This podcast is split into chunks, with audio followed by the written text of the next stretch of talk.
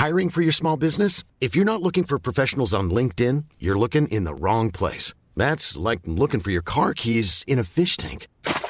LinkedIn helps you hire professionals you can't find anywhere else, even those who aren't actively searching for a new job but might be open to the perfect role. In a given month, over 70% of LinkedIn users don't even visit other leading job sites. So start looking in the right place. With LinkedIn, you can hire professionals like a professional. Post your free job on linkedin.com slash people today.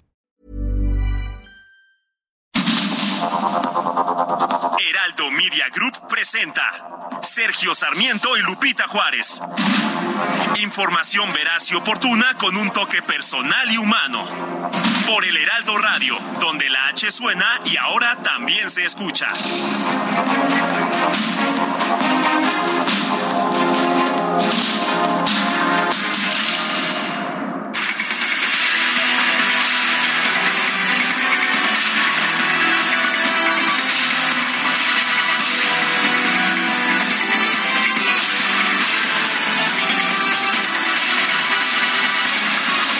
Son las 7 de la mañana con un minuto y empezamos con una gran noticia. Hoy es viernes, viernes 21 de octubre de 2022. Yo soy Sergio Sarmiento. Quiero darle a usted la más cordial bienvenida a El Heraldo Radio. Aquí estará usted bien informado, pero también podrá pasar un rato agradable ya que nos gusta darle a usted el lado amable de la noticia siempre y cuando la noticia lo permita. Guadalupe Juárez, buen día. Hola, ¿qué tal? Qué gusto saludarte, Sergio Sarmiento. Buenos días para ti, amigos. ¿Cómo les va? Qué gusto. Bienvenidos a la información. Muy feliz viernes para todos. Y vamos precisamente a un resumen de la información más importante con 271 votos a favor, 201 en contra y una abstención. La Cámara de Diputados aprobó en lo general y lo particular la Ley de Ingresos de la Federación 2023, la cual incluye casi 1.2 billones de pesos en deuda, en nueva deuda interna, esto para completar el gasto en obras y programas sociales y logró el presidente lo que quería. No se le cambió ni una coma a su iniciativa.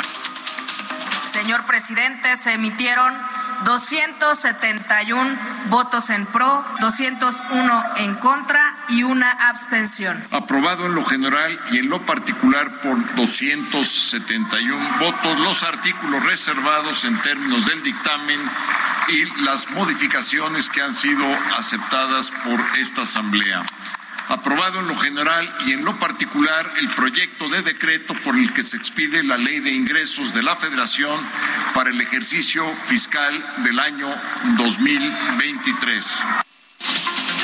Bueno, dicen que estaban tan contentos los de Morena que hasta se andaban abrazando, muy felices. Eso que eran las cuatro de la mañana, ¿no? ¿Qué tal? bueno, pues estuvo larguísima, larguísima esta discusión. Los diputados de oposición criticaron que en la ley de ingresos de la Federación 2023 no se haya modificado la estimación de crecimiento económico del gobierno federal para el próximo año de entre 1.2% y 3%. El Pleno de San Lázaro aprobó una reserva presentada por el diputado de Morena, Asael Santiago Chepi, para otorgar un estímulo fiscal a las personas físicas y morales que enajenen libros, periódicos y revistas siempre que sus ingresos no superen los 6 millones de pesos. Año con año este estímulo representa un beneficio directo a la lectura y el libro, por lo que la omisión de este estímulo fiscal podría afectar directamente a giros comerciales como el de las librerías, sobre todo a los pequeños libreros que apenas están mostrando recuperación detrás de la emergencia sanitaria, además de encarecer el costo de los libros, disminuir los niveles de comercio y sobre todo bajar el consumo de los lectores. Bueno, pues así las cosas en eh, esta materia y por otra parte les informo que se acaba de dar a conocer eh, de parte de Banorte que no continúa en el proceso organizado por Citigroup en relación con la potencial venta de parte de las operaciones de Citibanamex en México.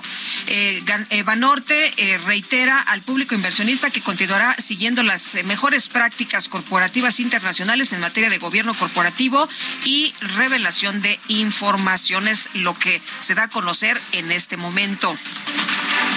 El coordinador de Morena en San Lázaro, Ignacio Mier, informó que la Junta de Coordinación Política acordó instalar mesas de trabajo sobre una eventual reforma electoral para comprar las propuestas, para comparar las propuestas de todos los grupos parlamentarios.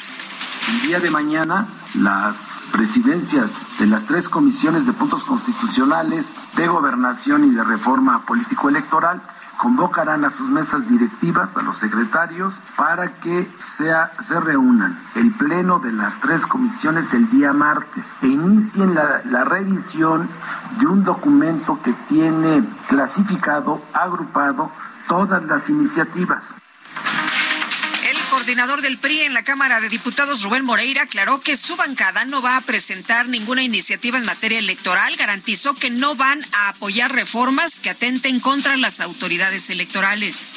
El PRI no se ha manifestado como partido, como bancada, por la necesidad de una reforma electoral. Y no está de sobra decirlo que, dado caso, votaríamos en contra, dado caso que llegaran al Pleno, votaríamos en contra cualquier intento de dañar al INE o de dañar a los tribunales electorales. El dirigente nacional del PRI, Alejandro Moreno, llamó a todos los diputados federales de su partido a estar disponibles la próxima semana ante la posible discusión del dictamen de la reforma electoral de que se fueron a sus estados y no pueden votar. A ver, a ver cómo se pone, a ver si van todos. La bancada de Morena en el Senado determinó aplazar la discusión del dictamen con el que se amplía de 6 a 12 días las vacaciones pagadas de los trabajadores desde el primer año de labores para llevar a cabo un mayor análisis sobre el tema. La Junta de Coordinación Política de la Cámara de Diputados anunció la suspensión de la comparecencia de la titular de la Secretaría de Seguridad y Protección Ciudadana, Rosa Isela Rodríguez, como parte de la glosa del cuarto informe del presidente López Obrador, la cual estaba programada para el 7 de diciembre. Y el secretario de Gobernación, Adán Augusto López, se presentó ante el Congreso de Quintana Roo para promover la ratificación de la reforma constitucional que amplía hasta 2028 la participación de las Fuerzas Armadas en tareas de seguridad pública. Al participar en una reunión con legisladores de Tlaxcala, el secretario de Gobernación, Adán Augusto López, denunció que la oposición lo trajo de bajada en los últimos días por sus declaraciones contra algunos gobernadores. Tiene como dos o tres días que le traen de bajada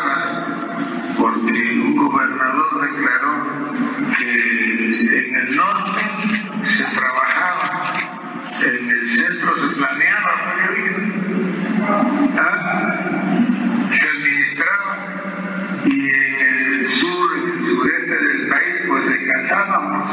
Y entonces yo no, pues se equivocó, la verdad es que sí, ellos son más trabajadores porque nosotros somos mucho más inteligentes y es tradición que el que es más inteligente trabaja menos es más inteligente trabaja menos. No, pues está padre, ¿no? Te acuestas ahí en la hamaca y vives muchos años sin trabajar. No, hombre, qué delicia, qué inteligencia.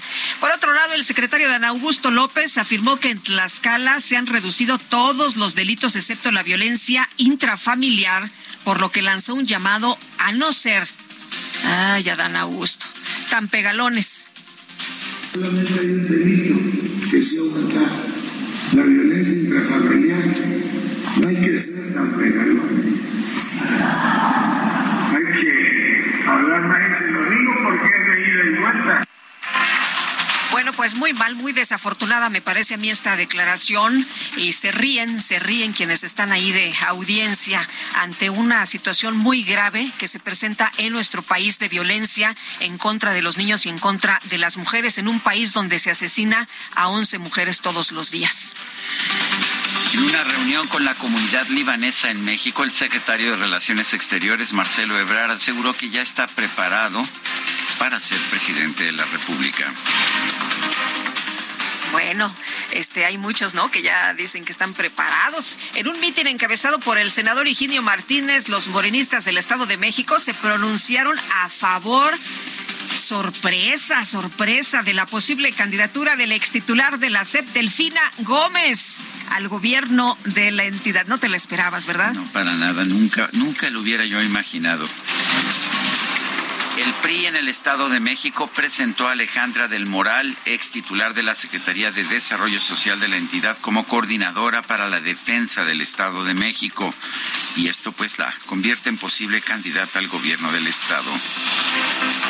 David León, el ex coordinador nacional de protección civil, acudió este jueves a la Fiscalía Especializada en materia de delitos electorales para declarar en calidad de imputado por el caso de la presunta entrega de dinero en efectivo a Pío López Obrador, quien es hermano del presidente de la República.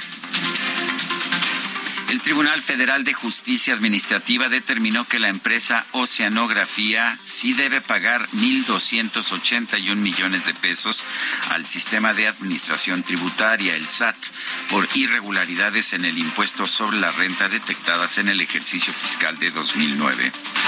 El secretario de Agricultura y Desarrollo Rural, Víctor Villalobos, informó que la dependencia a su cargo presentó 53 denuncias ante la Fiscalía General de la República en contra de ex servidores públicos presuntamente involucrados en las irregularidades detectadas en seguridad alimentaria mexicana, Segalmex. Pues eso nos dicen. Bueno, no, ayer el presidente dijo que sí había, pero no como antes. Ah, bueno. O sea, sí hay, pero no como, no, somos, no, somos, como, como los de antes. Un juez de control de la Ciudad de México vinculó a proceso a Nicias René Arifis, exdirector de Obras y Desarrollo Urbano de la Alcaldía Benito Juárez, por presunto enriquecimiento ilícito. Podrá enfrentar su proceso en libertad. El Metro de la Ciudad de México informó que Eric N., el ex operador de la línea 2 que condujo en estado de ebriedad, fue denunciado penalmente por tentativa de homicidio y ataque a las vías de comunicación. En Monterrey, Nuevo León, un grupo armado atacó a los invitados de una fiesta que se llevaba a cabo en una bodega de la colonia Buenos Aires. Las autoridades confirmaron un saldo de por lo menos seis personas muertas y cuatro heridas. Y este jueves se registró una balacera en el municipio de Huachochi, en la Sierra Tarahumara de Chihuahua, con un saldo de cuatro personas muertas. En el municipio de Empalme, en Sonora, se reportó una balacera fuera de la primaria Mario Silva, ubicada en la colonia Zaguaral, lo cual provocó que los estudiantes y maestros tuvieran que resguardarse tirándose al piso. No se muevan abajo. Ahorita va a pasar, nomás tenemos que estar abajo.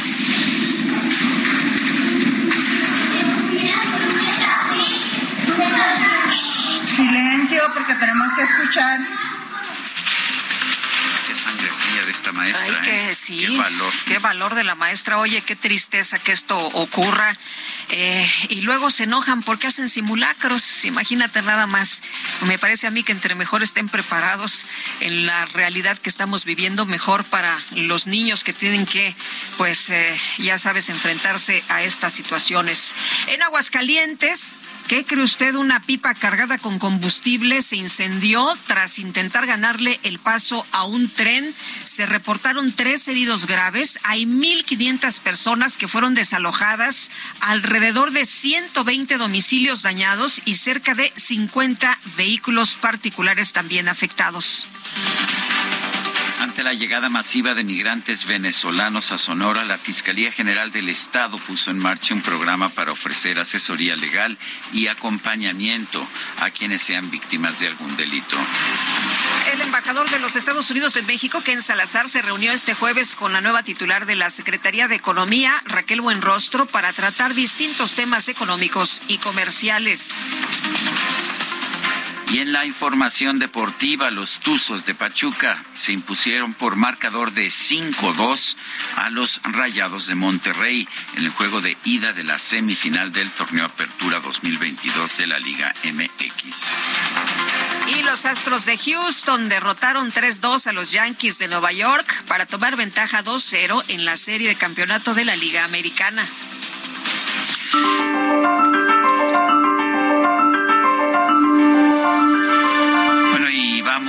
Vamos, a la frase, a la frase de este día.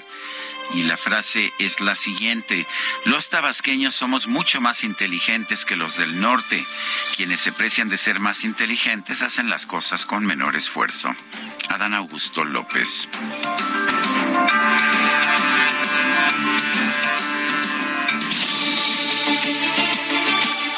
Las preguntas, ya sabe usted que nos gusta preguntar. Ayer preguntamos en la mañana, ¿es verdad que la oposición se opone a la militarización, pero sus gobernadores piden el apoyo de la Guardia Nacional, el Ejército y la Marina?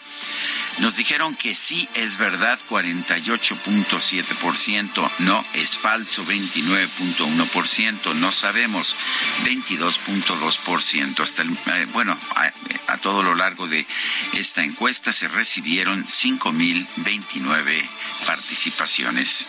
La que sigue, por favor. Claro que sí, mi queridísimo DJ Kike. Esta mañana ya coloqué en mi cuenta personal de Twitter arroba Sergio Sarmiento la siguiente pregunta. ¿Es verdad que los tabasqueños son más inteligentes que los del norte porque hacen las cosas con menor esfuerzo, como afirma el secretario de Gobernación, Adán Augusto López? Sí, nos dice 4.9%, no 86.6%, no sabemos 8.6%. En 50 minutos hemos recibido 1.274 votos. Aquí les pregunto, ¿qué hubieran hecho ustedes? Las destacadas de El Heraldo de México.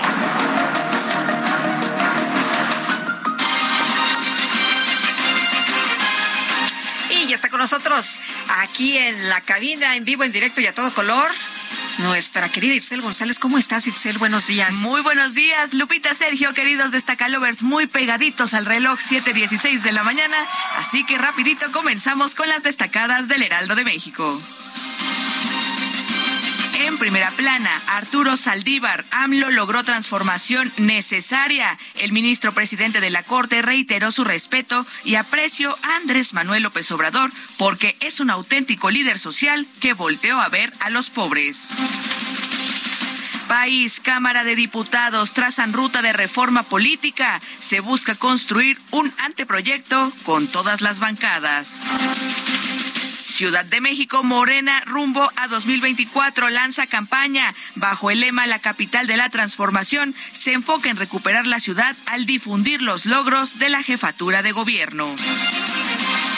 Estados, crisis en Tijuana, confían aún, aún en ir a los Estados Unidos. Migrantes venezolanos buscan quedarse en México un tiempo en lo que hayan la manera de volver a ingresar a territorio estadounidense. Orbe, Estados Unidos, empresas defienden trabajo de Dreamers. Decenas de compañías alertan una crisis laboral si quitan protección de DACA. Meta al rebaño, Profeco embarga cuentas por multas a Chivas TV, las cuales no se han pagado. La dependencia federal visita las instalaciones del Akron.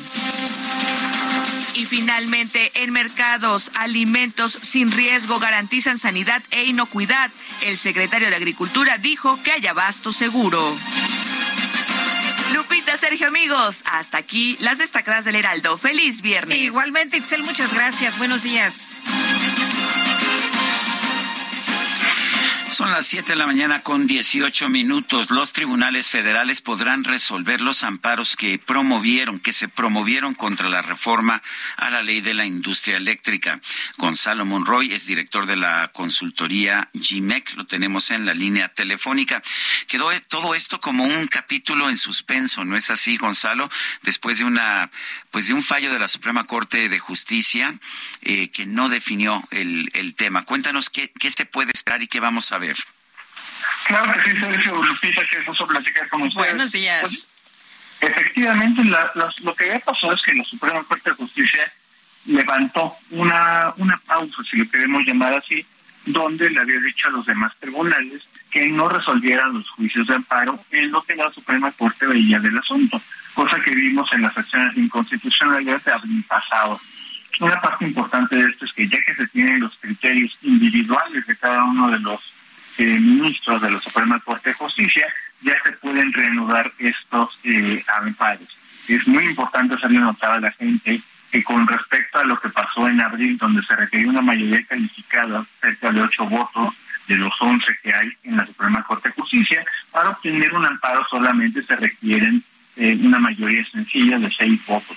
¿Qué es lo que vemos? En gran parte los argumentos de discriminación, de un trato privilegiado a la CFE, se habían alcanzado seis o siete votos. Así que se espera en las siguientes semanas y meses que veamos más amparos contra las legalidades de la ley de eh, la ley de la industria eléctrica. Eh, Gonzalo, ¿esto lo ves de manera positiva? Es parte del proceso, Lupita. En este caso es un punto positivo, no tanto para las empresas que ya estaban justamente eh, reanudando, pongámoslo de esa manera, su aplicación de la ley. No ha cambiado gran cosa para ellas, pero sí es una gran ventaja para el medio ambiente en términos de que estas ventajas que estaba teniendo CFE para meter energía sucia, principalmente las termoeléctricas que se alimentan de combustorio, esas se van a tener que ver todavía más frenados, ahora ya no solo porque no se ha aplicado la ley, sino ya directamente por amparos. Lo que estamos viendo al mismo tiempo, sin embargo, es que pues todo este proceso se está alargando y sé que no está habiendo nuevas inversiones precisamente por la incertidumbre jurídica. ¿No es eso un problema en sí, independientemente de los resultados que pudieran tener los amparos en las inversiones que ya existen? Por desgracia, Sergio, esa yo diría que ese daño ya está hecho. Esa parte donde el gobierno mexicano mostró, yo te diría, una proclividad a no respetar los contratos, a no respetar la ley, a simplemente tratar de imponerse por su voluntad, pues por desgracia terminó siendo ya una señal de que las inversiones no son bienvenidas a nuestro país, al menos en términos de energía. Y en ese sentido, pues vamos a terminar viendo pues que las inversiones van a terminar detenidas, las que sean nuevas por llegar, y pues simplemente no avancemos más en, en consolidar a México como un destino seguro de inversión. Muy bien. Oye, Gonzalo, y, bueno, pero eh, nos dicen que hay muchas empresas que quieren venir a México, pero que no vienen justamente por este tema, ¿no? No pueden generar su propia electricidad y entonces, pues es un, asunto que hace que piensen en otros países como Guatemala, por ejemplo. Es muy correcto, Lupita. De hecho, es muy interesante porque otros países tomaron literalmente varias páginas prestadas verbatim de la reforma energética de 2013. Uno de ellos fue Guatemala, otro fue Colombia, que literalmente copió el modelo. Ellos han atraído en los últimos cuatro años, de 2018 a la fecha, cerca de 10 mil millones de dólares en inversiones de energía renovable, mientras que en México prácticamente fueron las inversiones que ya estaban comprometidas, que ya se habían hecho o que estaban destinadas a ocurrir. Inversiones genuinamente nuevas en un mercado de más de 125 millones de mexicanos, pues por desgracia han palidecido y se han detenido prácticamente por completo. Eh, Gonzalo, entonces, eh, ¿veremos estos amparos proceder? ¿Hay alguna idea de cuánto tiempo pueda, puedan pasar? Pues mira, yo ahorita ya con esa parte resuelta de los criterios de la Corte, Sergio, yo diré que en un lapso de tres meses vamos a ver probablemente cientos de amparos en, en, esta, en, esta, en esta materia. Eh, Gonzalo Monroy, director de la consultoría GIMEC, gracias por tomar nuestro, por tomar nuestro, nuestro, nuestra llamada esta mañana. Claro, Sergio Lupita, un gusto platicar con ustedes y todas sus bien. Muchas gracias, muy buenos días. Bueno, pues vamos a ver que si a través de amparos se puede hacer una modificación a esta ley. Mientras tanto, ya las nuevas inversiones no están llegando a nuestro país. Eso, eso sí es un hecho. Son las siete con veintitrés minutos.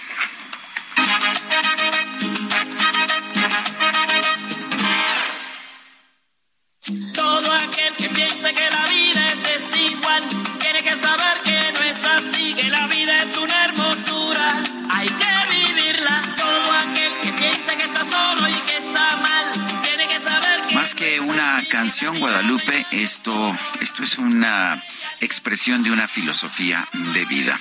De manera que si tú piensas como yo que la vida es un carnaval, pues vamos a gozarla. Hay que gozar esta vida. ¿Te parece bien, Lupita? No hay que llorar. No hay que llorar. Bueno, pues, eh, ¿por qué estamos escuchando esta vida es un carnaval de Celia Cruz? Porque Celia Cruz nació el 21 de octubre de 1925 en La Habana, Cuba. ¿Y qué cree? Aquí nosotros somos muy creyentes en eso de organizar cumpleaños, festejos de cumpleaños, de manera que... Bodas, 15 años, lo, que, se ofrezca. bueno, pues Celia Cruz la celebramos esta mañana. Y además ya viene tu cumple, ¿no? Es, dicen las Que va a haber un pachangón, que va a haber un Bueno, ándale, muy, muy bien, muy bien. Hay que ir calentando motores. Hay que ir calentando motores. A ver ese pasito, Lupita. No, ¿Qué bueno. tal? No, bueno, vengo con ¿eh? todo, vengo con todo. No, bueno. Todo aquel que piense que la vida siempre es ese pasito te lo enseñó o tu hermana. mi hermana. Ah, bueno. Sin duda mi hermana. Baila mejor. Vamos a una pausa, regresamos. Que no es así, buena cara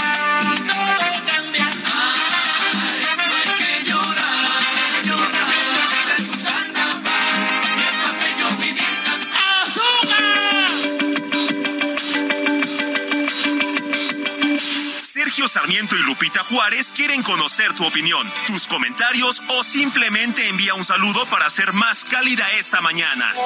Envía tus mensajes al WhatsApp 55 20 10 96 47.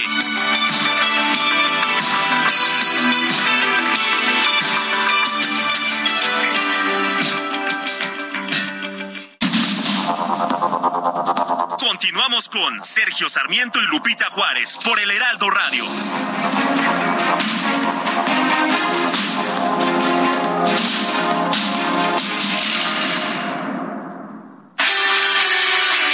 El amor inspira nuestras acciones por México. Reforestando la tierra, reciclando, cuidando el agua, impulsando a las mujeres y generando bienestar en las comunidades. Juntos somos Coca-Cola y contigo el amor multiplica.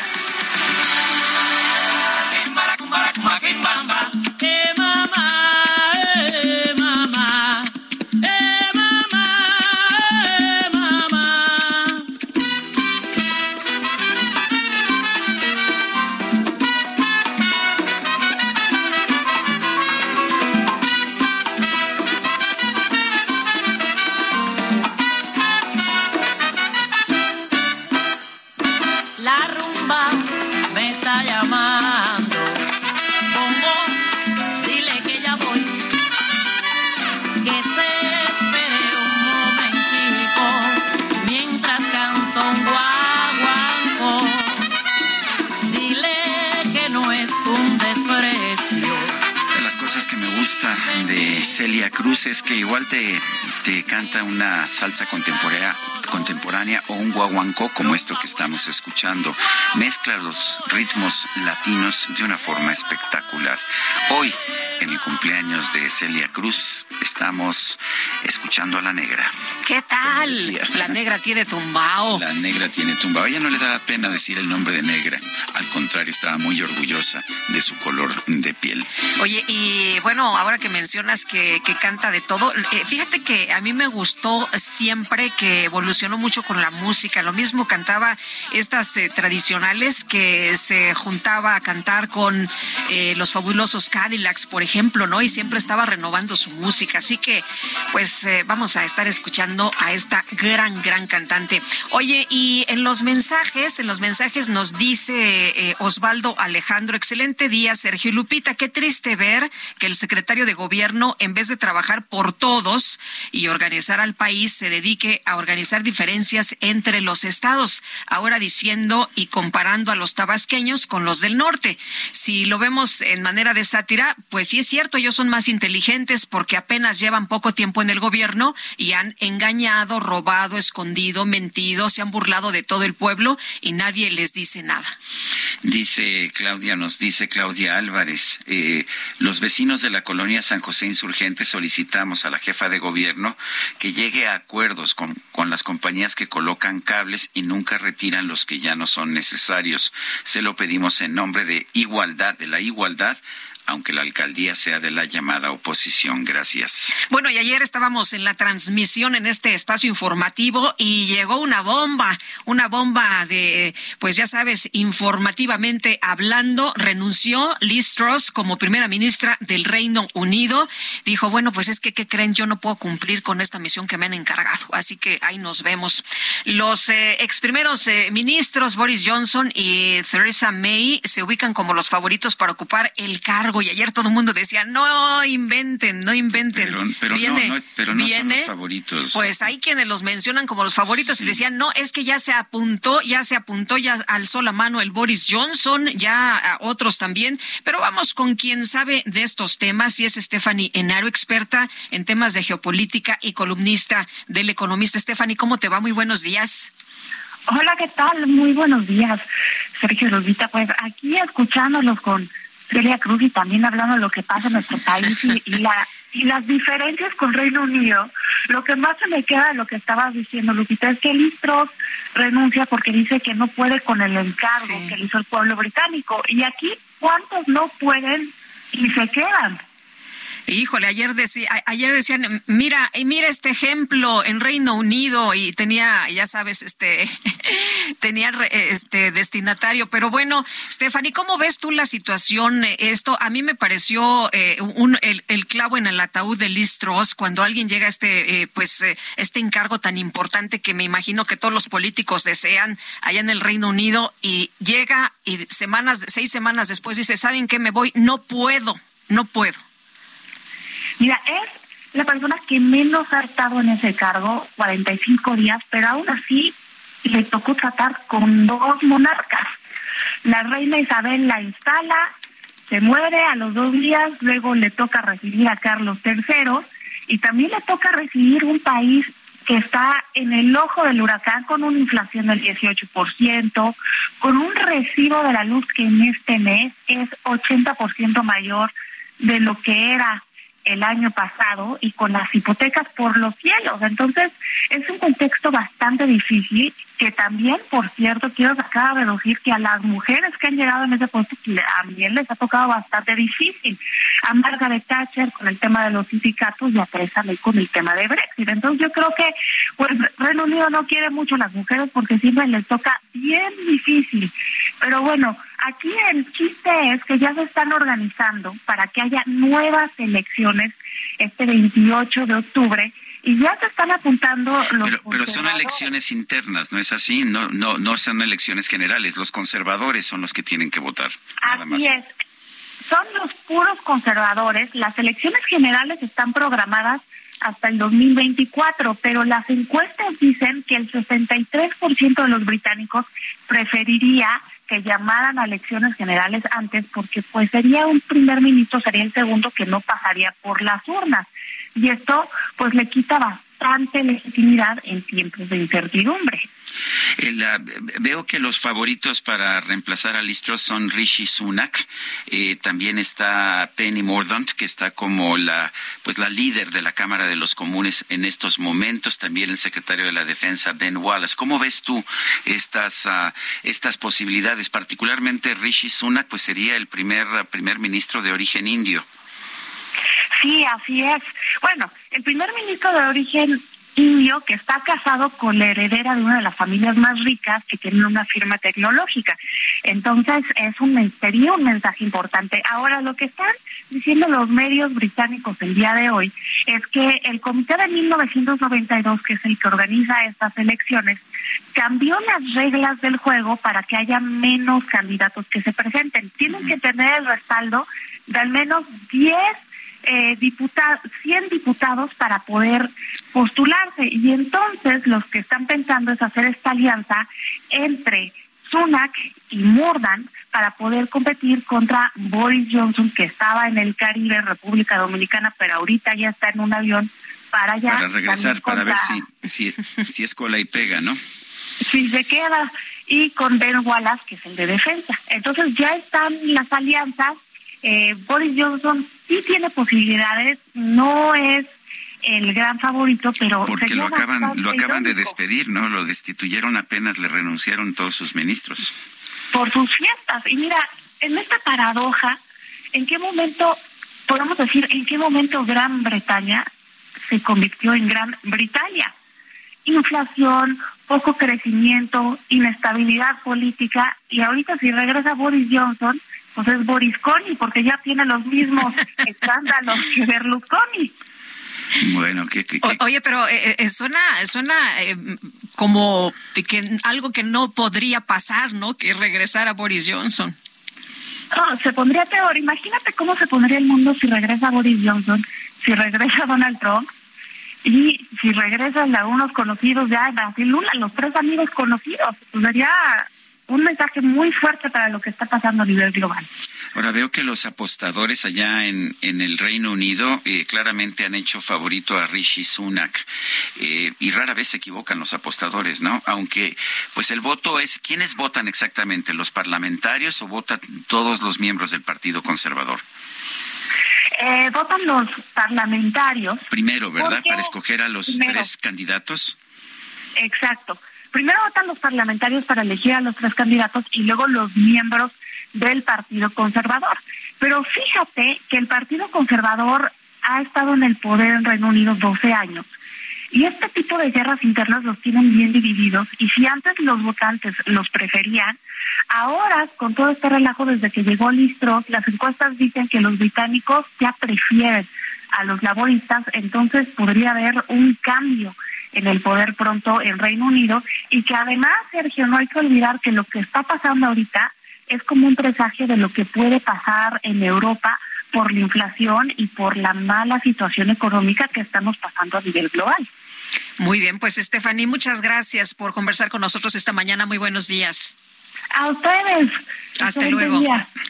Bueno, y este jueves el tipo de cambio de la libra esterlina y el rendimiento de los bonos soberanos del Reino Unido a 10 años en los mercados de deuda reaccionaron de forma positiva tras la dimisión de la primera ministra británica Liz Truss. Tenemos en la línea telefónica a Gabriela Siller Pagasa. Ella es directora de análisis económico de Banco Base, profesora de economía en el TEC de Monterrey.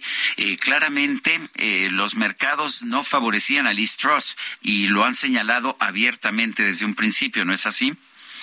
Muy buenos días, Sergio Lupita. Sí, así es. Desde que se anunció el plan fiscal de recorte de impuestos, esto preocupó mucho a los mercados, llevando a la libra esterlina a cotizar en un mínimo histórico. Y entonces ayer, cuando se anuncia su renuncia, pues la libra empezó, empezó a apreciarse esto a pesar de que el ministro de Finanzas pues ya había renunciado, ya había salido y bueno, pues de alguna manera como que el mercado está más tranquilo, que en el Reino Unido el déficit no se va a incrementar ahora de manera significativa.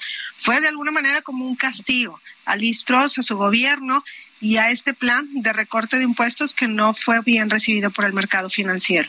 Eh, Gabriela, inmediatamente que se va a conocer la información, tú escribiste un, un tuit en el que decías, a ver, ya se está apreciando la, la libra y esto nos daba pues las señales, ¿no?, de cómo se estaba recibiendo la noticia. Sí, definitivamente. Y es que después de haber cotizado en 1.0350 dólares por libra, se subió ayer hasta 1.12 aproximadamente dólares por libra y fue inmediatamente después de que se diera a conocer que Listro salía como primer ministro. Y bueno, yo creo que eh, inclusive pues la libra esterlina estaba cotizando con mucha volatilidad, parecía una divisa de economía emergente o inclusive hasta una criptomoneda y no una divisa de una economía desarrollada. Y esto tiene que ver con que el mercado estaba muy preocupado que este plan de recorte de impuestos iba a llevar a un alto déficit fiscal que luego pudiera ser insostenible. Y bueno, aunque dieron reversa a este plan de recorte de impuestos y ayuda para la, la población, pues el gobierno, digo, la población como quiera, o los, los inversionistas internacionales quedaron como que muy molestos con el gobierno de Listros y lo que estamos viendo pues finalmente son las consecuencias, ¿no? El mercado financiero castiga de manera muy fuerte las decisiones equivocadas de política económica. Vemos algo similar inclusive también en Colombia, que bueno, pues Colombia estamos hablando como quiera de una economía emergente, pero también allá el tipo de cambio alcanzó un nivel máximo histórico después de que se anunciaran cambios también fiscales. parece que lo que más le preocupaba a los inversionistas era el hecho de que el recorte de impuestos podía aumentar la, deuda pública del Reino Unido, pero estaba yo viendo una nota en el Wall Street Journal y al parecer la, cantidad que se hubiera dejado de ingresar por esta reducción de impuestos hubiera sido muy pequeña, de solo dos mil millones de libras. Eh, de todas formas, ¿había razón para esta preocupación? Fíjate que yo creo que tiene que ver con cómo se anuncia al mercado. Las sorpresas al mercado no le gustan y entonces como que fue algo que salió así de pronto. Era un plan que se iba a aplicar durante cinco años y entonces eh, algunos participantes del mercado lo tomaron como si fuera, vaya tomando, como que leyendo solamente la primera parte, como si se fuera a aplicar solamente en un año y entonces ahí sí hubiera subido de manera muy significativa el déficit fiscal. Y bueno, pues yo creo que más bien fue como una combinación de factores. Uno, sí hubiera subido el déficit fiscal, pero dos, sobre todo, tiene que ver con que el mercado no lo tomó bien, no fue bien anunciado y ahorita pues la especulación o vaya las noticias corren rapidísimo y la especulación no es la primera vez que afecta a la libra esterlina y yo creo que a lo mejor hubiera sido pues em, más sencillo como que explicarlo más y ver inclusive poniendo los datos de cuánto hubiera subido el déficit fiscal por año y no sacarlo así nada más. Yo me imagino que el gobierno de Listros pensó que el mercado financiero lo iba a tomar muy bien, dado que un recorte de impuestos pues iba a impulsar la actividad económica en el Reino Unido, en donde pues ahorita están sufriendo y prácticamente están en una recesión. Sin embargo, bueno, pues esto es lo que queda como aprendizaje es no importa cómo sea un plan, sino también cómo se anuncia el mercado financiero. Gabriela Siller, gracias por conversar con nosotros esta mañana. Muchas gracias a ustedes. Bonito día. Buenos días. Son las siete con cuarenta y cinco. En el aniversario Soriana, 25% de descuento en pantalones de mezclilla y gabardina, excepto Basic Concepts, y en todas las fragancias. O compra uno y el segundo al 50% de descuento en marca Regio y en limpiadores de piso Poet, Flash y Lysol. Soriana, la de todos los mexicanos. A octubre 24 no aplica con otras promociones. Aplican restricciones. Roberto Velasco, el jefe de la Unidad para América de la Secretaría de Relaciones Exteriores, confirmó que el viernes 28 de octubre se reunirá el presidente López Obrador con John Kerry, enviado especial para el clima del presidente estadounidense Joe Biden, y esta reunión será por allá en Sonora. Iván Saldaña, cuéntanos, ¿qué tal? Muy buenos días. Sergio Lupita, buenos días.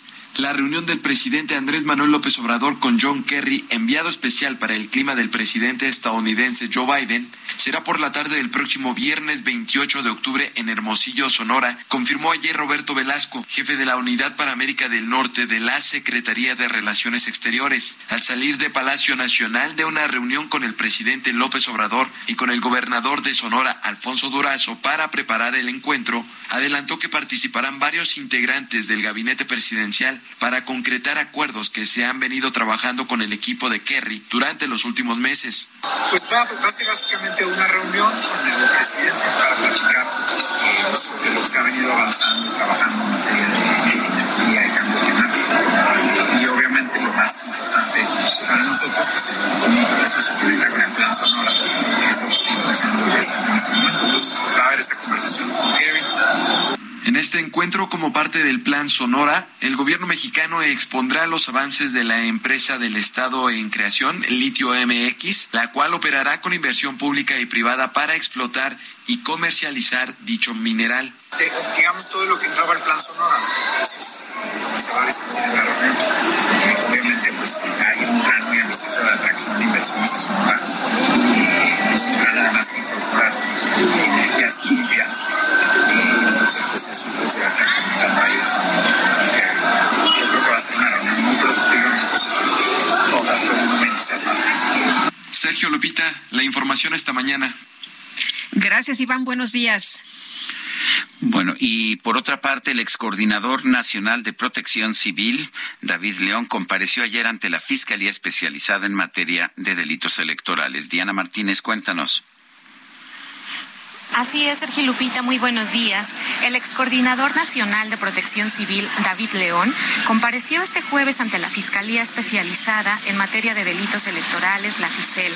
Al salir de la Fiscalía, el exfuncionario dijo que rindió su declaración, pero no quiso dar más detalles de la diligencia ministerial ni en qué calidad acudió.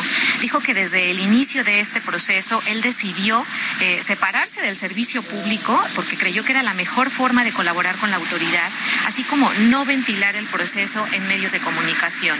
Aseguró que va a colaborar con la autoridad las veces que se ha requerido y esta es una de, varias veces que ha comparecido ante la autoridad. El exfuncionario es investigado por los videos en los que aparece entregando dinero a Pío López Obrador, hermano del presidente Andrés Manuel López Obrador. Hasta aquí mi reporte. Gracias, gracias por esta información, Diana Martínez. Y efectivamente nosotros le pedimos una entrevista a, David León que nos, pues, nos contestó fundamentalmente en los mismos términos que, que dijo al salir de esta comparecencia. Dice que desde el principio, me mandó un WhatsApp, dice, desde el principio creí que la mejor forma de colaborar con la autoridad era no estar en un cargo público y ser discreto en el proceso. Esta es una de las muchas veces que he comparecido y lo seguiré haciendo cuando me requieran. Por ahora no daré entrevistas, es lo que nos dijo David León cuando le pedimos también nosotros formalmente una entrevista.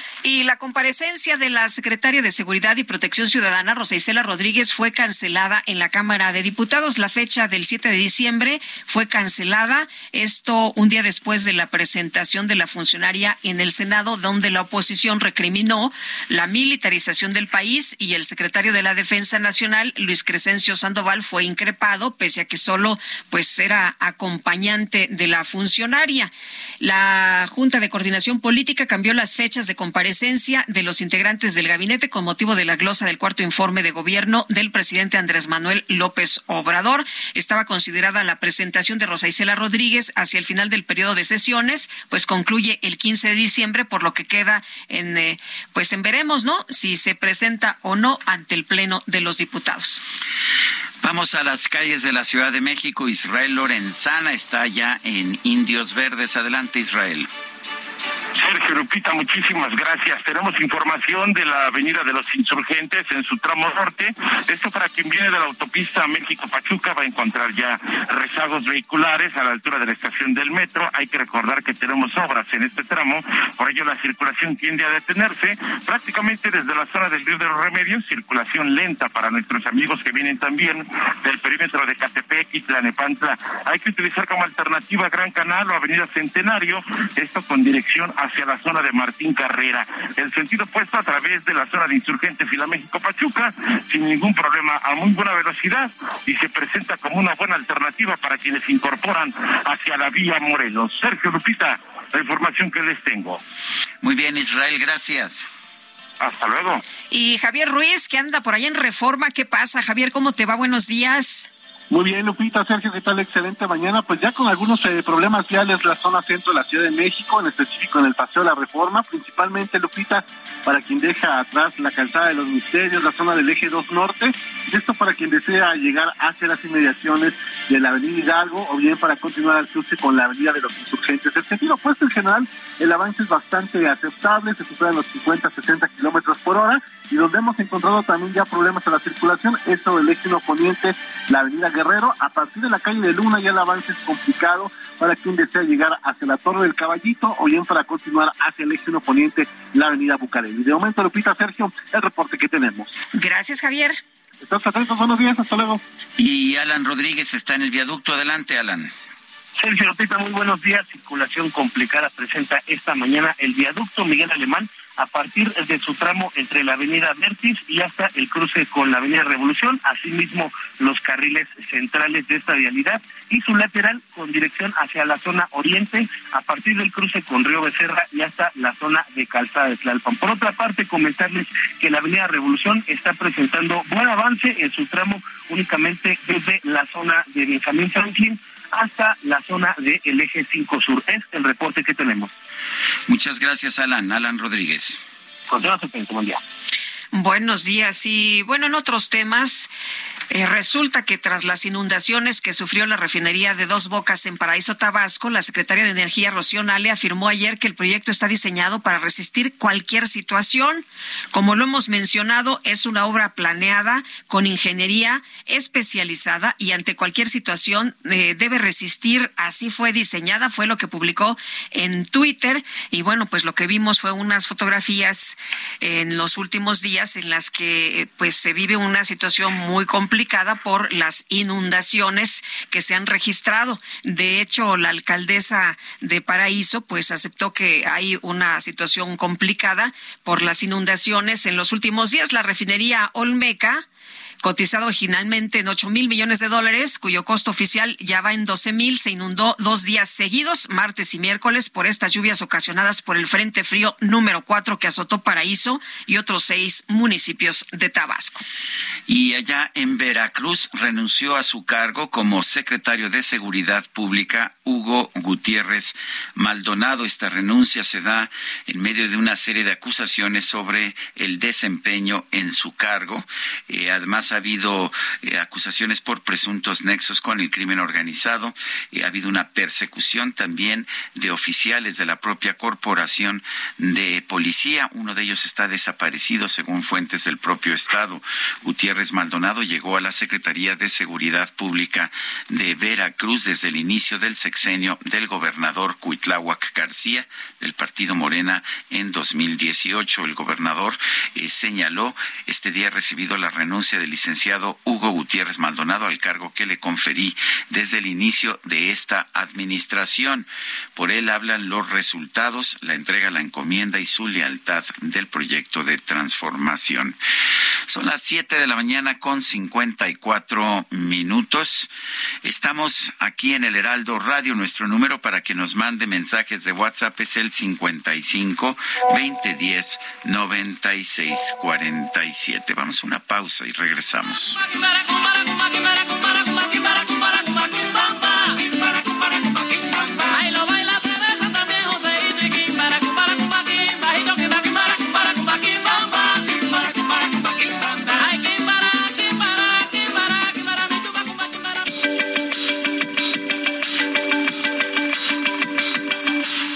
Sarmiento y Lupita Juárez quieren conocer tu opinión, tus comentarios o simplemente envía un saludo para ser más cálida esta mañana.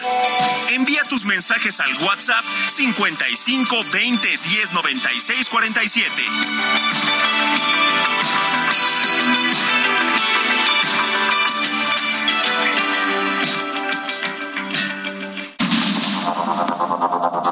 Continuamos con Sergio Sarmiento y Lupita Juárez por el Heraldo Radio.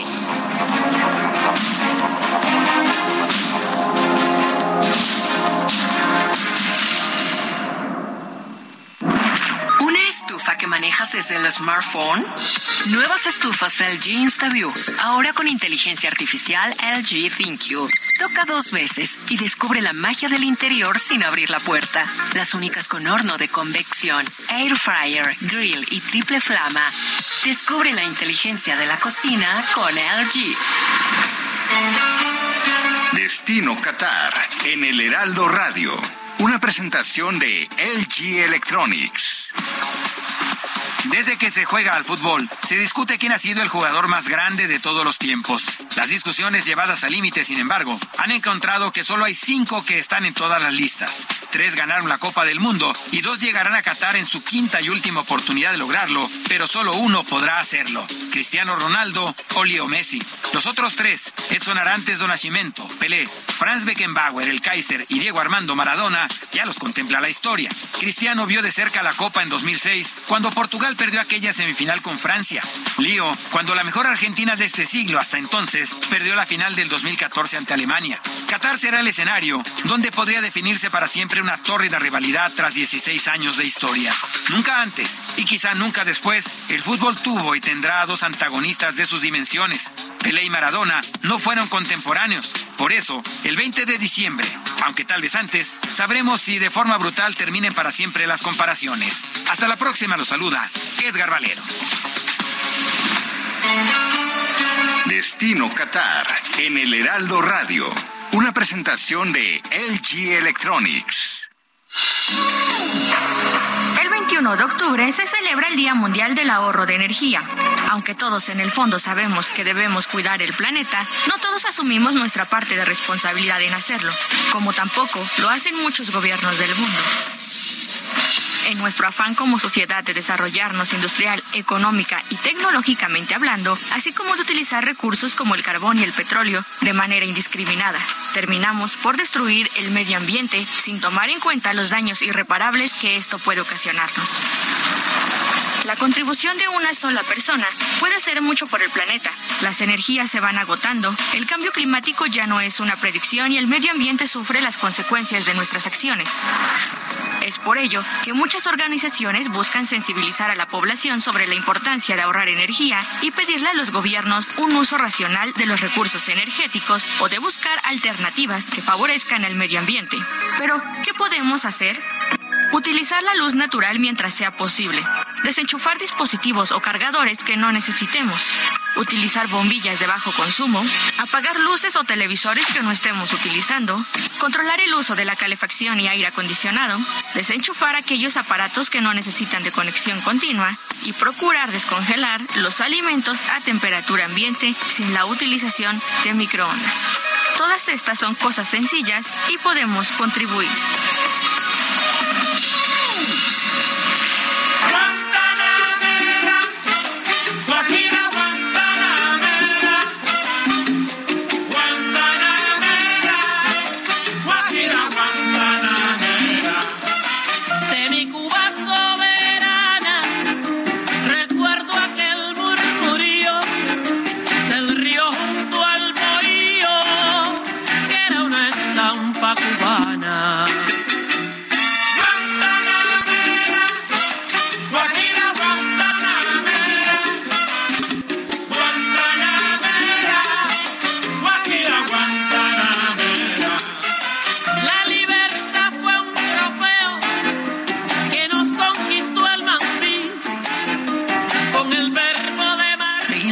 Escuchando a Celia Cruz.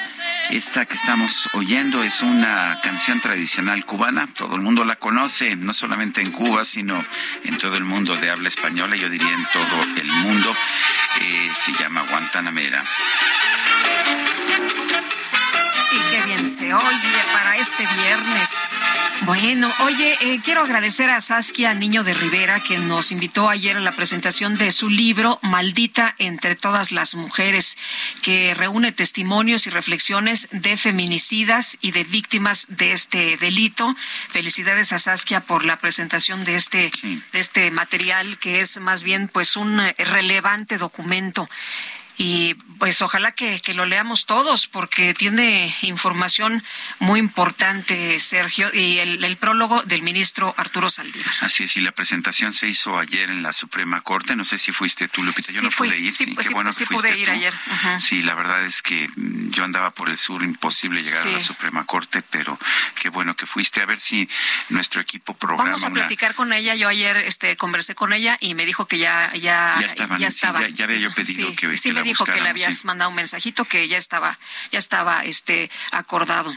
Y qué bueno que hablemos de estos temas. Es muy importante hablar de estos temas, sí, eh, que es maldita entre todas las mujeres, se llama además el título muy dramático del libro de Saskia Niño de Rivera, quien ha hecho, vale la pena decir, un enorme trabajo social. Eh, mensajes de nuestro público. Adelante. Eh, dice Eduardo Reyes, adelante con el gusto de escuchar La Tempranera con la forma tan especial de dar la nota. Feliz día, Sergio Lupita. Saludos. Eh, Sergio, creo que, bueno, dice señor Sarmiento. Señor Sarmiento, creo entender el propósito recreativo de la pregunta del día. Me divierto mucho con ella, pero creo que el día de hoy la tercera opción pudo haber sido de no creerse la línea discursiva de alguien que ejerce el cargo de secretario de gobernación.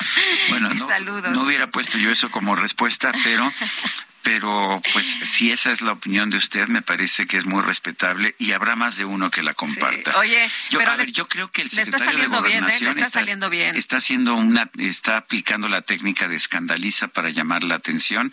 y ya la han hecho otros políticos en el pasado, funciona y si eh, te acuerdas que no tenía ninguna atención mediática y en, ya en la, en la, pues en esta, no es una encuesta, en este estudio de impacto mediático que, que el Heraldo eh, da a conocer este cada determinado tiempo que maneja Pérez Escamilla, no me acuerdo su primer nombre, eh, ya aparece como el segundo con más menciones, o sea que está logrando lo que quería eh, el secretario de Gobernación. Pues tiene que, hacerlo, ¿no? Porque era de es de Tabasco, una persona, un funcionario desconocido hasta que llega a Secretaría de Gobernación, lo mencionan como posible aspirante a la candidatura presidencial de Morena, pues tiene que visibilizarse, ¿no? Para que la gente lo conozca, porque pues si no hay conocimiento de la ciudadanía, difícilmente.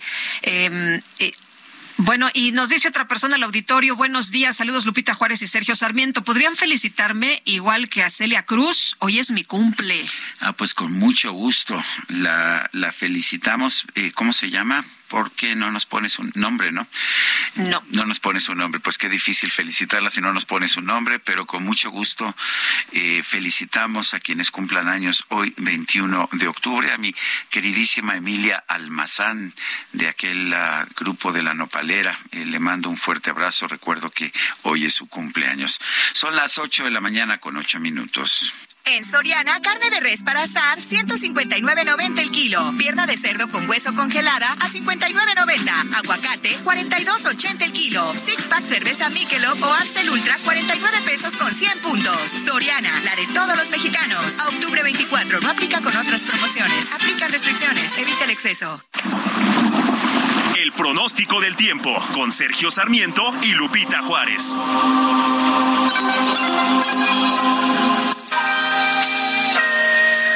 Ana Moguel, meteoróloga del Servicio Meteorológico Nacional de la Conagua, que nos tienes adelante. Buenos días, Sergio Lupita. Un gusto saludarlos a ustedes a su amable auditorio. Les comento que la tormenta tropical Rofni se desplazará cerca de las costas de Colima y Michoacán. Sus bandas nubosas producirán lluvias puntuales intensas en dichas entidades, además de Guerrero, así como lluvias fuertes en Jalisco. A su vez, se prevé vientos fuertes y áreas elevados desde las costas de Guerrero hasta Jalisco. Por otro lado, un canal de baja presión aunado al ingreso de humedad generado por Rosli producirán lluvias y chubascos vespertinos sobre estados de la Sierra Madre Occidental y el centro del país.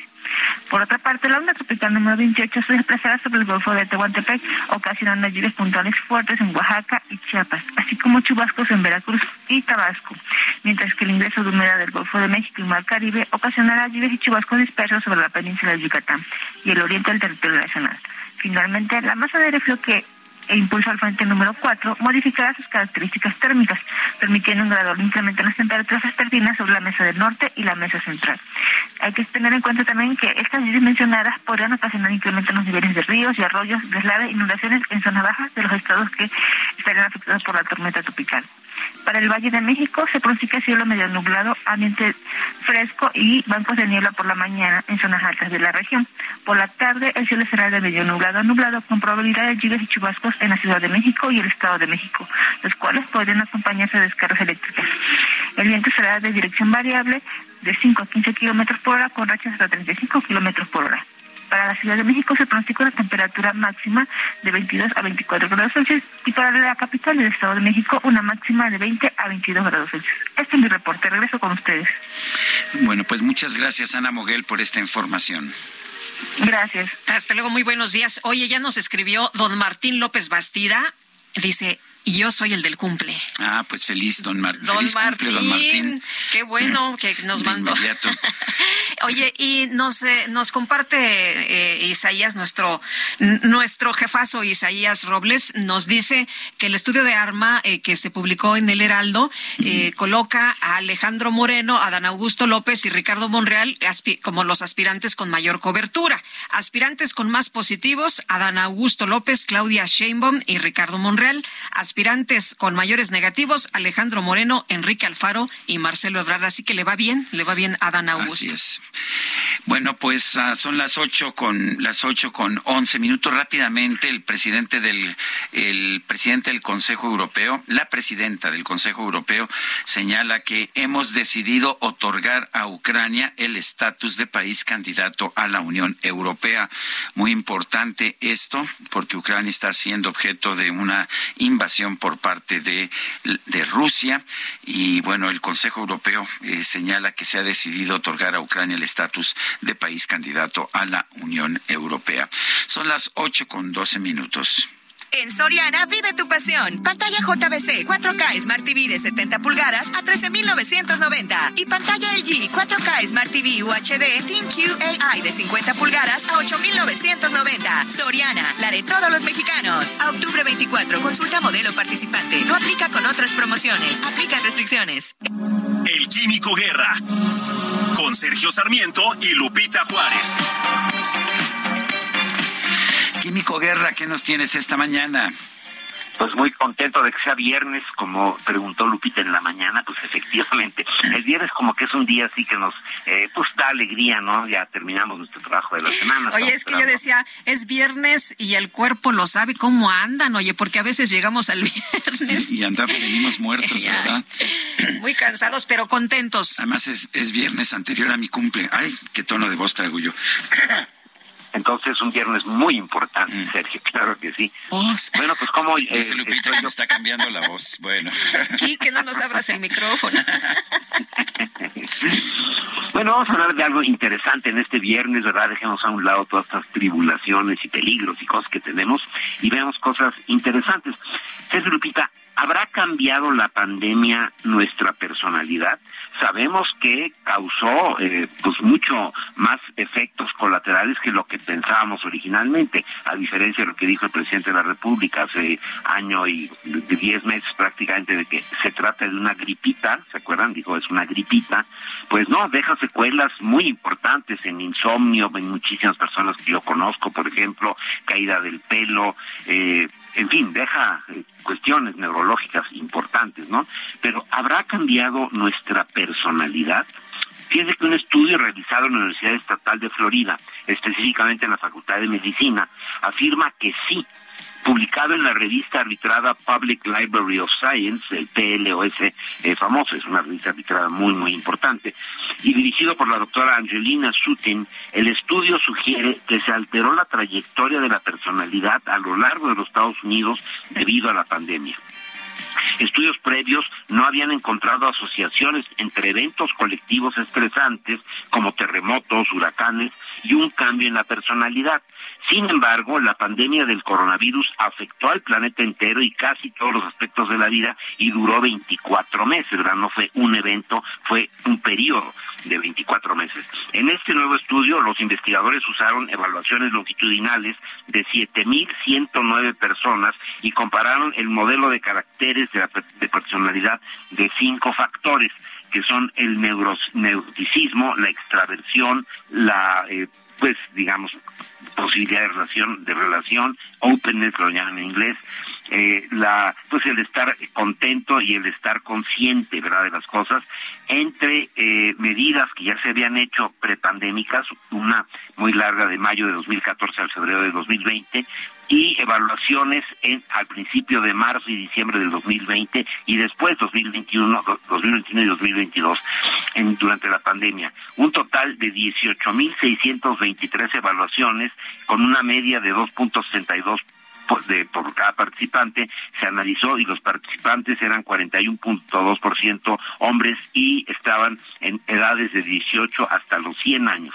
Y consistente con esto, eh, había eh, cambios en la personalidad importantes, pero fíjense en el sentido de que están siendo más abiertos, más amigables, sobre todo los jóvenes, en promedio, más interesados en el otro, ¿verdad? No tan ensimismados en sí mismos, debido precisamente a la pandemia que nos obligó a cambiar nuestros hábitos. Pero interesante, Sergio Lupita, no solamente los eh, eh, daños físicos, las consecuencias físicas, sino también la pandemia cambió nuestra personalidad, Sergio Lupita.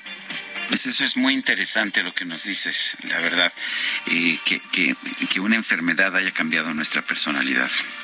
Exactamente, es la primera vez que se hace y que se detecta esto en una forma científica, desde luego, ¿no? Con eh, pues el rigor, el, rigor necesario para poder sacar conclusiones. Muy bien, pues uh, muchas gracias, muchas gracias por esta conversación. Al contrario, Sergio Lupita, muy buen fin de semana y feliz cumpleaños, Sergio. Gracias. Hasta luego, Químico. Y la Cámara de Diputados aprobó en lo general y en lo particular reformas a la Ley Federal de Derechos 2023. Vamos a platicar con eh, Daniel Gutiérrez, es integrante de la Comisión de Hacienda y Crédito Público en la Cámara de Diputados. Eh, Daniel, ¿cómo está usted? Muy buenos días. ¿No anda muy desmañanado? Buenos días, Lupita. Muy buenos días, Sergio. Pues sí, desmañanado. Terminamos casi a las cuatro de la mañana el día de hoy para aprobar ya en lo particular por 272 votos la ley de ingreso de la Federación para el año 2023. Pero contentos. Sí, los veía que algunos hasta se andaban abrazando, ¿no? ¿Por qué tan contentos? Veo que esto está pues muy optimista y les decían, oigan, no hay que ser tan optimistas porque la realidad es otra. No, yo creo que hay que entender cómo es que, de acuerdo a los criterios, se elaboran la ley de ingresos. Se toma primero como referencia el, la propuesta de crecimiento del Producto Bruto de nuestro país eh, en comparación a las expectativas, de acuerdo a los indicadores, a la actividad económica, al crecimiento de los primeros años. Hay una referencia. También se ve, de acuerdo a la diferencia del presupuesto de la hacendaria, cuál es la propuesta que pudiera estar el promedio, el promedio del precio de barril de exportación, así como también el tipo de cambio. Y luego se toma cómo va la recaudación en los primeros ocho meses y la expectativa de crecimiento y la recaudación a finales del año. Esos son los indicadores para evaluar y para generar el total de ingresos presupuestarios que se pretende recaudar y sobre todo la garantía, la posibilidad de que se cumpla con el objetivo. Oiga, no le preocupa. todo eso, no le preocupa. ¿No le preocupa, diputado, que se esté contratando deuda, se esté autorizando la contratación de deuda por casi 1.2 billones de pesos? Es parte de lo que te establece la misma ley federal de presupuesto, son los requerimientos que necesita el sector público para poder cumplir con sus obligaciones. El año pasado fue autorizado casi 850 mil millones de pesos, hoy se va a 1.1 billones de pesos, pero la deuda pública se evalúa en proporción al Externo Bruto Hoy tenemos las calificadoras. México tiene la deuda más estable en la OCDE y América Latina, abajo del 50% en comparación con el PIB. Si revisamos cómo están las opiniones de las ocho calificadoras, México está a través de una deuda sostenible este, a largo plazo. Eh, diputado, eh, también eh, cuéntenos de esto que se aprueba, el cobro a extranjeros de derecho a trabajar en México. ¿Esto también se revisó? Sí, por supuesto, estábamos comparando cómo es posible que en nuestro país vienen muchos extranjeros con el pretexto de la visa turística y, vienen a trabajar directamente, a generar ingresos. Ellos son y estaban exentos de este pago de los impuestos. El objetivo principal es que también hoy contribuyan. La misma Constitución establece muy claro en el artículo 31, fracción cuarta, la obligación de las y los de contribuir para el gasto público. Y en esa situación, pues si vienen a obtener ingreso, pues, es muy justo que, se pague de acuerdo al origen de la residencia, del origen del, de la generación de los ingresos. Por eso se aprobó que, también los extranjeros paguen ciertos derechos aquí en nuestro país. Bueno, entonces eh, hay, hay quien dice que pues que se entró esta iniciativa y que no se hizo ningún caso a las propuestas de la oposición. ¿Qué nos puede decir, diputado? Bueno, es que al final llega el paquete económico el 8 de septiembre. Nosotros tuvimos más de un mes con 10, 12 días para revisarlo, para analizarlo, y al final se fundamenta qué tanto es tan viable, qué tan soportable es la propuesta de cambio de alguna reserva o lo que se quiera ir modificando. Si revisamos la medida de la posición no generó una propuesta real, estaban pensando más en el presupuesto y no en la generación de ingresos. Este, nosotros eh, que estuvimos ahí al frente coordinando cómo se iba avanzando con la aprobación de la ley de ingresos, realmente no vimos propuestas tan, tan viables y eso es lo que de repente a veces no se entiende. La mayoría de la oposición estaba pensando más cómo se va a ejercer. Nosotros le decimos en un momento, oiga, estamos en ingreso, no estamos en egreso, ¿eh? ya habrá ese momento cuando tendremos que revisar cuál es el destino del gasto público de nuestro país. Por eso creemos que al final se logró con dos modificaciones a la ley de ingresos, uno en tema de la reducción de los autos de empresa extranjera y el otro el, por la venta de libros de los de ciertas este ciertos establecimientos que van a tener ciertos beneficios que no rebasen por la venta de 6 millones de pesos por cada establecimiento. Muy bien, pues diputado Daniel Gutiérrez, gracias por platicar con nosotros. Muy buenos días. No, al contrario, reiterarle que aprobamos una ley de ingresos responsable, consistente, realista, que es el instrumento para que el Ejecutivo Federal se pueda llegar a recursos para cumplir con las obligaciones que tenemos en nuestro país. Sin duda, este, esta ley de ingresos va a generar las condiciones, la recuperación, pero sobre todo la mayor inversión pública en nuestro país. Muchas gracias. Buenos días a todos ustedes. Gracias. Hasta luego. Son las 8 de la mañana, 8 de la mañana con 23 minutos. Eh, pues ha generado atención los videos que se han dado a conocer en redes sociales por la, por la presencia del hijo del presidente José Ramón López Beltrán, quien vive en Houston, como usted sabe, seguramente, al juego de los playoffs de las ligas mayores de béisbol que se llevó a cabo ayer entre los Astros de Houston, es la ciudad en la que vive precisamente José Ramón López Beltrán y los Yankees de Nueva York.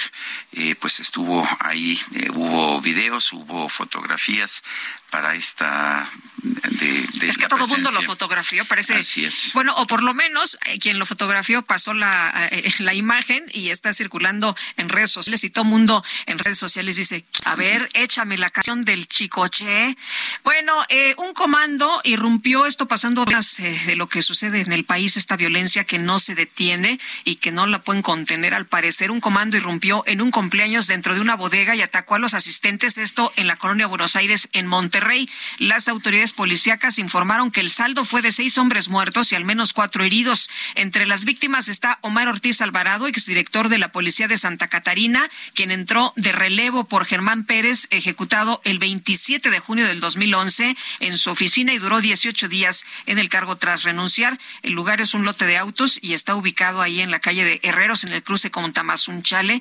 Y bueno, esto eh, se dio a conocer que se eh, pues reportó el atentado dentro de la bodega por ahí de las 11 de la noche. Son las 8 con 24 minutos. Nuestro número para que nos mande mensajes de WhatsApp es el 55 2010 96 47. Damos una pausa y regresamos.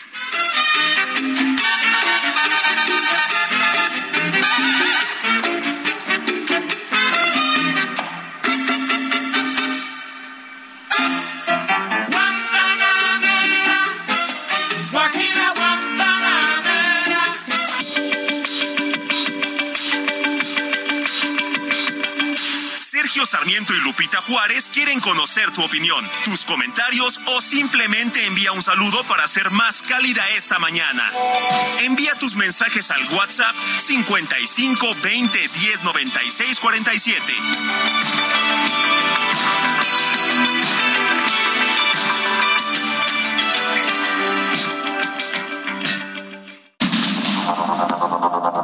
Continuamos con Sergio Sarmiento y Lupita Juárez por el Heraldo Radio.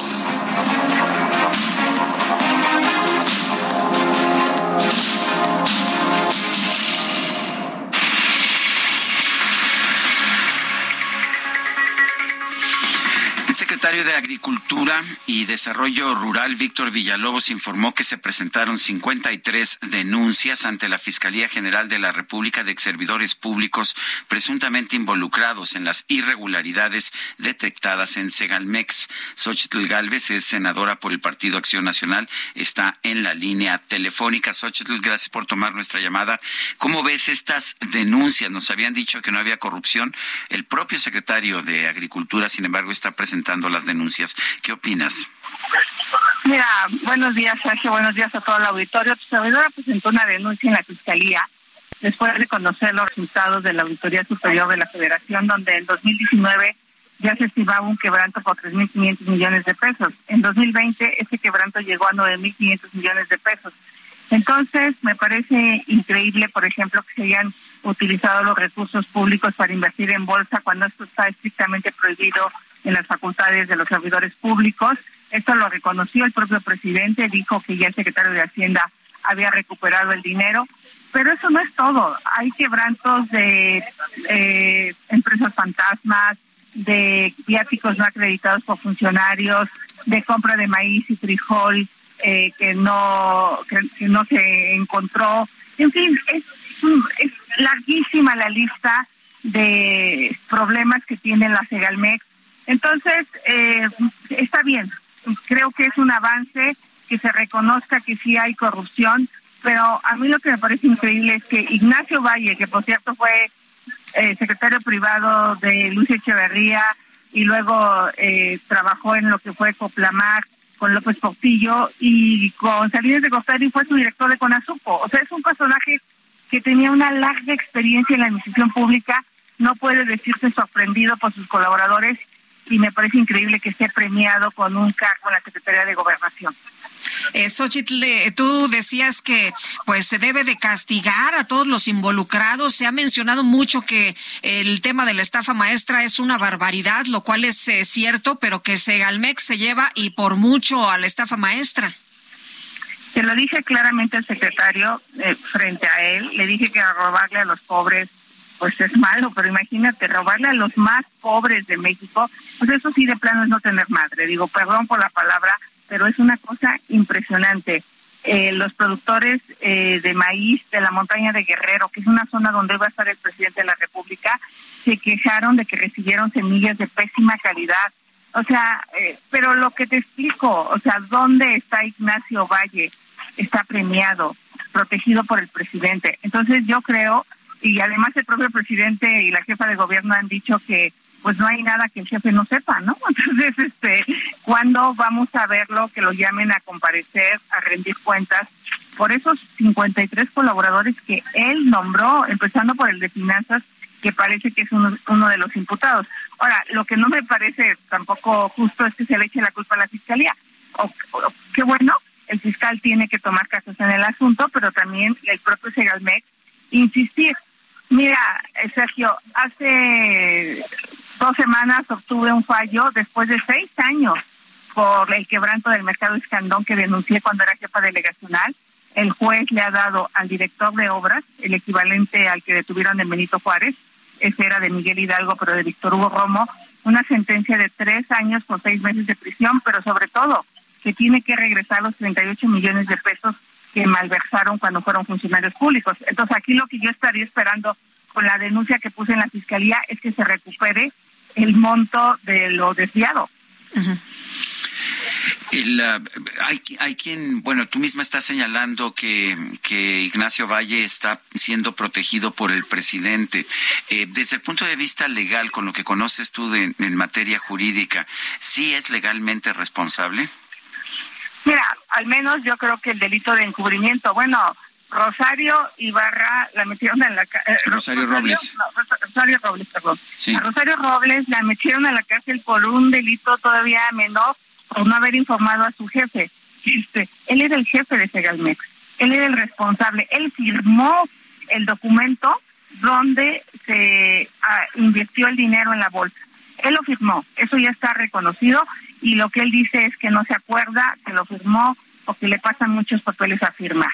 O sea, no, no le creo nada. O sea, ¿cómo vas a firmar una inversión por una millonada? Hey, I'm Ryan Reynolds. At Mint Mobile, we like to do the opposite of what Big Wireless does. They charge you a lot, we charge you a little. So naturally, when they announced they'd be raising their prices due to inflation, we decided to deflate our prices due to not hating you. That's right. We're cutting the price of Mint Unlimited from $30 a month to just $15 a month. Give it a try at mintmobile.com slash switch. $45 upfront for three months plus taxes and fees. Promo rate for new customers for limited time. Unlimited more than 40 gigabytes per month. Slows. Full terms at mintmobile.com. Y no sabes lo que estás firmando, o tu director jurídico es un ampón que tú pusiste y tienes que responder por él. O sea, yo creo que eso no es excusa para que la fiscalía no actúe contra Ignacio Valle. Pero bueno, como fue el jefe del presidente cuando él fue director del Instituto Nacional de los Pueblos Indígenas, en los tiempos de eh, López Portillo, curiosamente, pues a lo mejor por eso goza de, esa protección, quizá lo vea como su mentor. Oye, pero, ¿qué, hay avances? ¿Hay alguna información que te haya proporcionado la Fiscalía? Tú eh, presentaste una denuncia ante la Fiscalía General de la República en, contra precisamente de Ignacio Valle por irregularidades detectadas. Eh, y, hay algún avance? ¿Te, te han informado de pues cómo va la investigación? Sí, que ya se había imputado a un funcionario creo que es una buena noticia que el propio secretario ayer en la comparecencia reconozca que ellos ya le entregaron a la Fiscalía 53 expedientes de varios funcionarios y todos parecen de la mayoría de alto nivel, inclusive 24 proveedores. Entonces, eh, yo estaré en la Fiscalía presentando una denuncia la semana que entra por otro tema que está pendiente, por el rey del cash, yo, yo sostengo que es un testimonio valioso y que tendrían que llamar al menos a investigar a muchos de los involucrados que están en ese libro. Entonces, este, voy a aprovechar para pasar a la Fiscalía el martes o miércoles para ver si estos 53 expedientes ya están consignados. Pero no, te digo, me tardé seis años con el mercado del candón y no voy a quitar el dedo de la llaga de estos temas. 9.500 millones de pesos. Es una fortuna, Sergio.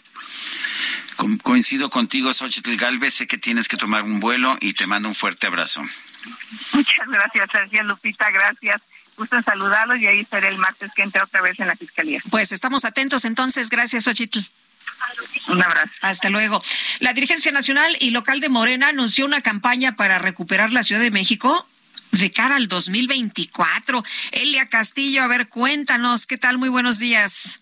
Muy buenos días, Lupita Sergio, los saludo con mucho gusto a ustedes el auditorio. Pues efectivamente, el día de ayer los dirigentes de Morena a nivel nacional, Mario Delgado y, y el local, Sebastián Ramírez respectivamente anunciaron pues esta campaña para recuperar la Ciudad de México de cara al proceso electoral de 2024. Detallaron que la nueva imagen bajo el lema La capital de la transformación y que dicen honra a los rotulistas, bueno, se basa en tres ejes, que es rescatar la identidad cultural de la ciudad que la ciudadanía hable sobre, los logros de la cuarta transformación y también informar a la gente lo que puede hacer Morena si logra mantenerse en la jefatura de gobierno en 2024. Les comento que, bueno, pues dijeron que va a ser una campaña masiva que van a llenar toda la ciudad, va a haber carteles, va a haber espectaculares, va a haber spots. Sin embargo, dijeron que fue una eh, pues campaña súper, súper austera en la que pues eh, participaron los mismos militantes de Morena para poder realizar todo esto, muchos sin remuneración y que pues únicamente van a ocupar las prerrogativas que les corresponde eh, como partido y que les entrega el Instituto Nacional Electoral. Eh, señalaron que bueno pues la ciudadanía va a poder además ocupar el arte que se va a subir a sus redes para que lo puedan compartir también a través de redes sociales. Negaron que con esto se pues se incurra en algún tipo de delito electoral que pueda eh, tratarse de una precampaña. Bueno pero sin, sin embargo pues va a haber un amplio despliegue de esta nueva campaña por parte de Morena, que recordemos en 2018 perdieron eh, pues siete, al menos siete delegaciones de las que gobernaban aquí en la Ciudad de México. Este es el reporte que les. Muy bien, muchas gracias, Elia. Muy buenos días. Muy buen día.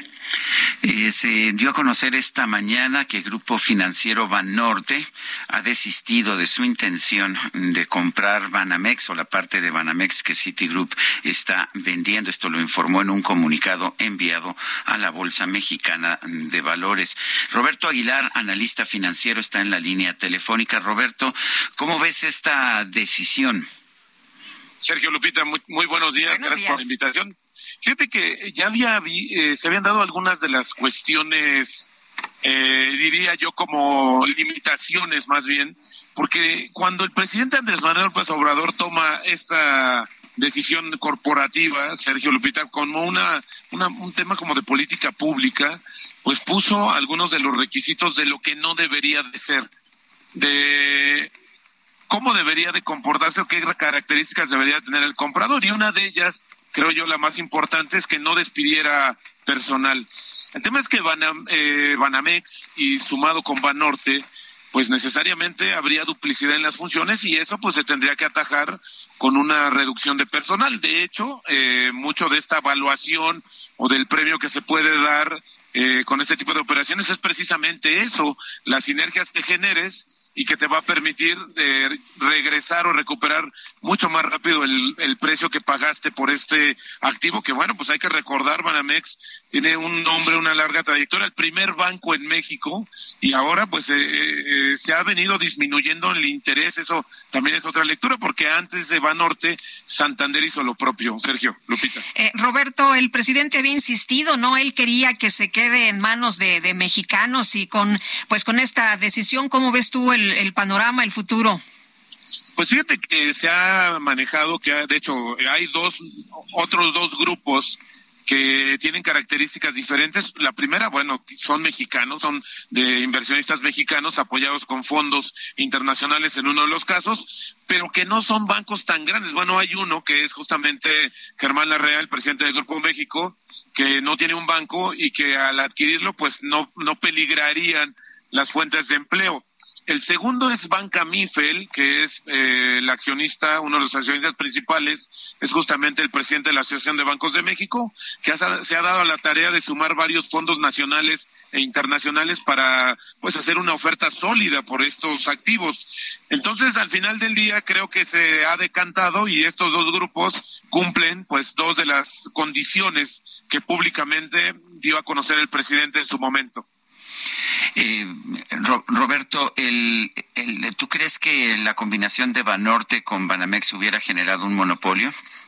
Pues fíjate que hubiera generado un jugador más importante. Hay que recordar, Sergio, Lupita, que tenemos más de 50 bancos que operan en México, pero solamente entre 6 o 7, pues tienen cerca, un poquito más del 70% de los activos del sistema. El resto de los bancos se dedican a otro tipo de cuestiones mucho más específicas, pero eso creo que es importante verlo, que habría sumado un jugador relevante, importante, pero no hubiera eh, sido una amenaza, pues, de concentración porque hay que recordar que el banco más grande en México es justamente eh, BBVA, es el banco eh, que tiene la mayor participación de mercado y bueno, pues que es un banco que no es mexicano, es la filial, por cierto, la más importante del español BBVA. Roberto Aguilar, analista financiero, como siempre, gracias por conversar con nosotros y ayudarnos a entender estos temas. Al contrario, Sergio Lupita, pero creo que es importante también que quienes son clientes de Banamex que estén seguros de que hay una vigilancia extrema, estricta de las autoridades y que sus recursos pues no están en peligro, van a pasar de dueños si ese fuera el caso, pero se van a mantener. Que creo que es un es un mensaje también importante para quienes son clientes de esta institución. Y vale la pena reiterarlo porque así es, quien no importa quién compre, pues los ahorros están ahí garantizados, ¿no? Así es, Sergio. Lupita, muy buenos días. Fuerte abrazo, Roberto Gracias, Buenos días. Oye, Sergio, te manda un mensaje mm, María Rodríguez, que nosotros conocemos como Marilú. Este, eh, y, te dice, eh, Sergio Sarmiento, mi muy sincera felicitación por tu cumpleaños. Saludos afectuosos para los dos, Luz María Rodríguez, a quien conocemos de hace ya muchísimos años. Bueno, pues gente, gente entrañable, personas eh, con las que hemos trabajado, me parece que, creo que tanto tú como yo, yo creo que no somos tabasqueños, ¿verdad? Nos gusta trabajar. sí nos gusta trabajar, somos muy trabajadores y, y yo tengo mucho orgullo de que tabasqueños, chiapanecos, chilangos, de donde sea, pero pues siempre hemos estado rodeados. Me parece que, la gente mexicana es muy trabajadora porque siempre ha tenido que vengar, pues, eh, no sé cuántas horas para más o menos sobrevivir. Así que, pues, este país es de gente trabajadora y de gente inteligente. Algunos son políticos, ¿eh? Bueno, sí. Bueno, hay, tú sabes que la gente trabajadora luego se mete en negocios, pero hay de negocios a negocios. Por ejemplo, hay negocios en las cárceles y efectivamente Enrique Zúñiga, criminólogo y reportero, nos presenta el libro La pelea por los infiernos sobre las mafias que se disputan el negocio de las cárceles en México. Enrique Zúñiga, gracias por tomar nuestra llamada. ¿Qué tan importante es el negocio de las cárceles? Eh, muchas gracias por la invitación, Sergio y Lupita. Bien, eh, el negocio de las cárceles es un negocio pues completamente redondo en la actualidad. En, nuestro país ha sido una, eh, en este momento ha sido una, una forma de economía o de segunda economía que se ha venido instaurando y ha servido, ha servido también o sirve también para instaurar una lógica de, de control, de poder y de desarticulación de los lugares donde están ubicadas estas prisiones y de los grupos que muchas veces, tanto legales como ilegales, están posicionados en esos lugares. Enrique, ¿cómo eh, puedes llegar hasta eh, obtener esta información? ¿Por qué em, tienes acceso a, tantos eh, contactos, a, tanta información dentro de las cárceles mexicanas? mi proyecto, este proyecto lo construí durante 12 años eh, yo trabajando primero como criminólogo en la Subsecretaría del Sistema Penitenciario en prisiones y posteriormente como visitador penitenciario y dentro de esta eh, este tiempo tuve la oportunidad de ir obteniendo información eh, primero de los lugares a donde iba pero la información que, tenía o que iba obteniendo lo hacía eh, a través de investigación, es decir, mm, me daban piezas sueltas de una historia y yo las iba, yo la iba armando, no, no siempre te daban, te podían compartir una información que en ese lugar, pero te daban eh, alguna fecha, algún evento, y a partir de ahí empezar, empezar a hurgar y empezar a ver, eh, no sé, en, en, algunos diarios de, de las comunidades, en algunos diarios estatales, que ya se había documentado cierta información y yo nada más irla irla conectando y, y pues reforzarla con, con los testimonios de las personas, los sujetos eh, cautivos, además de llevar a cabo pues una investigación eh, de gabinete, una investigación teórica, pues por información de psicólogo y de criminólogo. Eh, me queda claro, como dices tú en tu libro, que que necesitamos como sociedad un sistema penitenciario, que tenemos que tenerlo, pero ¿cómo, cómo hacemos para que pues podamos tener un sistema penitenciario que pues que funcione bien como debe funcionar? ¿Cómo encontramos esa rosa en el pantano, como dices tú citando a Fito Páez? Es, es una eh, cuestión bien complicada porque nosotros estamos en, en un punto de no retorno. El sistema penitenciario desde hace muchos años colapsó cuando, cuando empieza la, la mal llamada guerra contra el narco o esta pseudo guerra, y vienen una serie de eventos que eh, impactan en la lógica de las prisiones, cambia eh, las dinámicas dentro de las cárceles. Nosotros podemos encontrar, o yo encontré muchas veces lugares donde ya no se resguardaba o ya no se cuidaba que las personas eh, salieran o pudieran escaparse de ellas, sino que no entraran otras personas u otros grupos, o sea, baluartes fortificados que tenían eh, cinturones de seguridad eh, amplios, ¿no? es decir, tenían cinturones de seguridad que empezaban desde, desde militares, luego existía la fuerza eh, estatal, existían los elementos de seguridad y custodia y posteriormente pues estaba la gente de dentro, ¿no? Y pues era más bien como un baluarte que, que se cuidaba. Entonces las prisiones están en un punto de no retorno, es decir, que en ocasiones es más fácil eh, cerrar una prisión o, o, llevar a cabo un proceso de, de quitar las prisiones para llevar o, o, llevar o realizar otro tipo de dinámicas que pudieran realmente constituir lo que es la, la, justicia la justicia social no oye Enrique pero se puede cuando nos estás describiendo la brutalidad la tortura eh, los operativos que se hacen desde dentro la extorsión en fin todo lo que hay en estos lugares sí se puede porque eso es algo permisivo, o sea, no es una... Eh, la idea que nosotros nos, nos dan, y precisamente es lo que yo intento dar a conocer en el libro, que se sostiene como una denuncia también, eh, archivo y memoria, es decir, eh, tratar de, señalar este tipo de cuestiones, de que no queden en, la nada, sino que, que se manifiesten y a la par también que sea una suerte de, re, de revisionismo del sistema penitenciario. Y se puede porque lo que tú ves ahí es una permisividad y una complicidad de muchas autoridades. Entonces, eh, ellos no actúan por eh, un poder nada más irracional o, o tienen un poder fuerte. Tú ves una masacre o tú ves eh, este tipo de actos que son instrumentados de manera muy violenta, pero son, eh, son bueno, son llevados a cabo de manera muy violenta, pero son instrumentados con mucha inteligencia. Entonces ahí es donde tú empiezas a encontrar las huellas, no nada más de los, de los presos, de las privadas de la libertad, sino que ves huellas de gente que está detrás de ellos y muchos de ellos poderes legales instaurados. Entonces, sí se podría, ¿por qué? Porque si se desarticula este discurso falaz de que en las cárceles gobiernan solamente aquellas personas violentas, y empiezas a encontrar los hilos que te lleven hacia que no siempre es de esa manera, sino que hay grupos de poder legales constituidos detrás, pues sí se podría llevar a cabo estos procesos. Enrique Zúñiga, autor de La pelea por los infiernos, las mafias que se disputan el negocio de las cárceles en México. Gracias por conversar con nosotros. Muchísimas gracias, Sergio Lupita. Hasta luego, muy buenos días.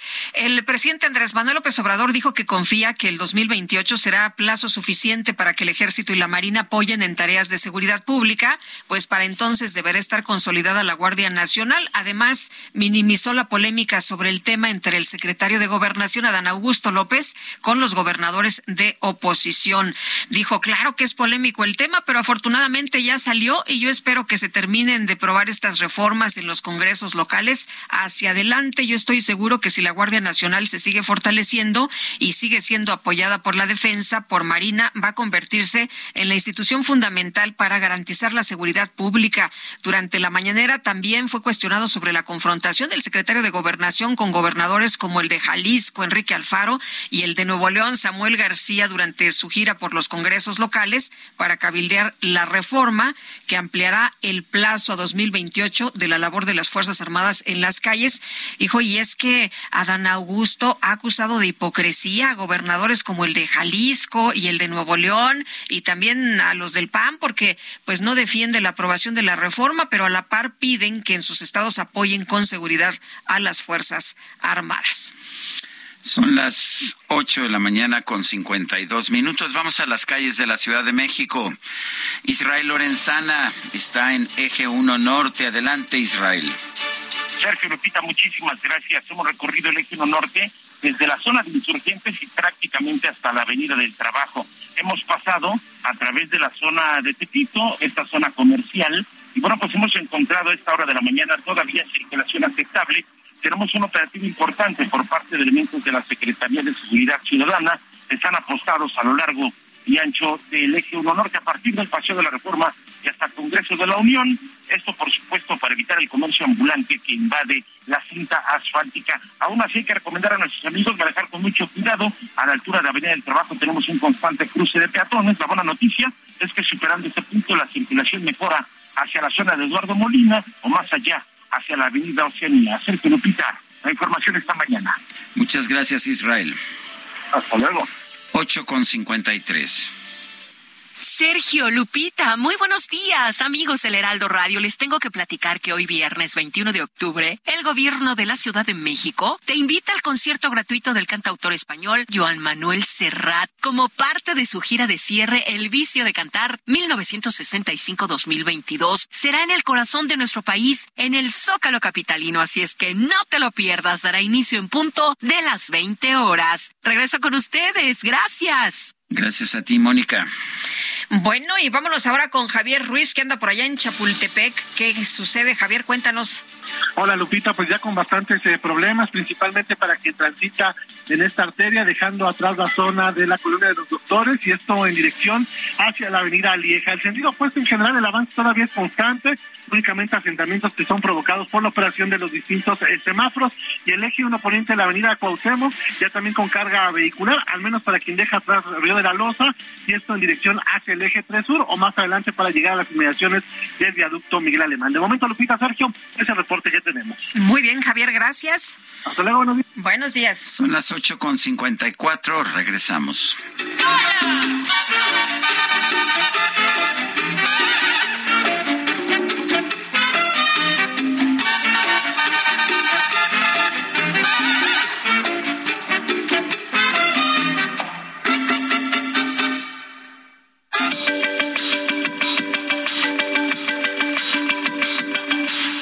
Sarmiento y Lupita Juárez quieren conocer tu opinión, tus comentarios o simplemente envía un saludo para ser más cálida esta mañana.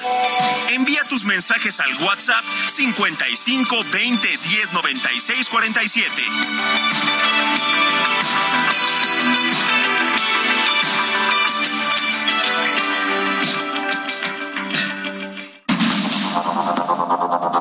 Continuamos con Sergio Sarmiento y Lupita Juárez por el Heraldo Radio.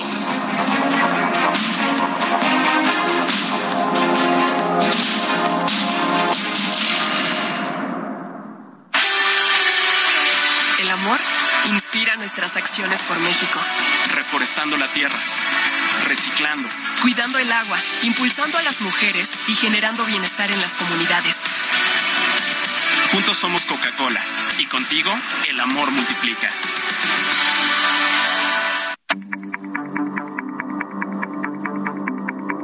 Jaque Mate con Sergio Sarmiento.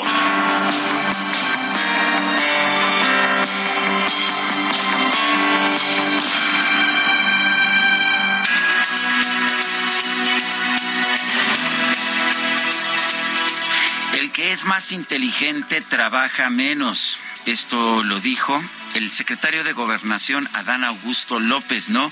No lo dijo alguien en son de broma, no lo dijo alguien que defienda la tesis de que el que no tranza no avanza, es el propio secretario de Gobernación quien dijo esto, señalando además que los tabasqueños son más inteligentes porque obtienen más cosas con menor esfuerzo de trabajo. De alguna manera, el secretario de Gobernación está ratificando una pues una actitud discriminatoria, una visión prejuiciada de los mexicanos, particularmente los mexicanos del sur de nuestro país que se tiene desde hace mucho tiempo, que se ha visto reflejada, por ejemplo, en las películas de Hollywood. Sí, recuerda usted esa caricatura del mexicano eh, recostado durmiendo la, la siesta junto a un nopal cubierto por su sombrero y simple y sencillamente sin deseos de trabajar. Pues déjeme decirle, señor secretario de Gobernación, con todo respeto, como diría el presidente de la República, que yo no estoy de acuerdo con esta visión. Yo no creo que ni los tabasqueños, ni los mexicanos del sureste, ni los mexicanos en general nos guste no trabajar. Cada vez que los mexicanos cruzan la frontera y empiezan a trabajar en los Estados Unidos, se vuelven los trabajadores más activos, los trabajadores más productivos de todo el mundo. Por eso se los pelean los patrones allá en la Unión Americana. Es falso como dice usted, que los mexicanos piensen que hay que transar para avanzar que, es más inteligente no trabajar y dejar que la caridad, que las dádivas o que la corrupción llenen los huecos en los ingresos. Me parece muy irresponsable que el propio secretario de Gobernación esté difundiendo este prejuicio, pero entiendo lo que está haciendo. Lo que él busca es llamar la atención y sí, ya vemos que los medios de comunicación le están prestando más atención. Lamentablemente es por dichos que me parece son discriminatorios, ofensivos contra los propios mexicanos. Yo soy Sergio Sarmiento y lo invito a reflexionar.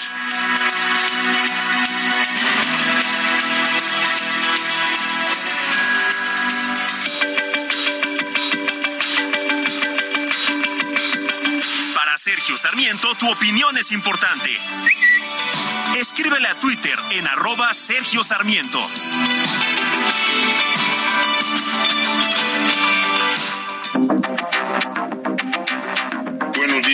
Joven Sergio Sarmiento. Que Dios lo bendiga y lo cuide y que tenga muchos, muchos, muchos años más de salud y de vida. Buen día, José García de la Laguna.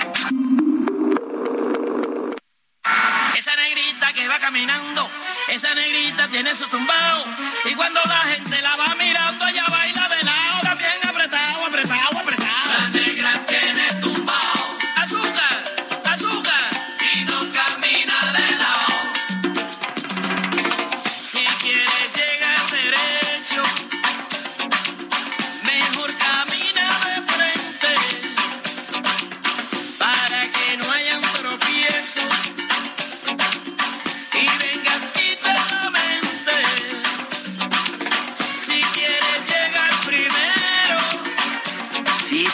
escuchando a esta negra y lo digo, lo digo porque lo dice ella con todo el orgullo.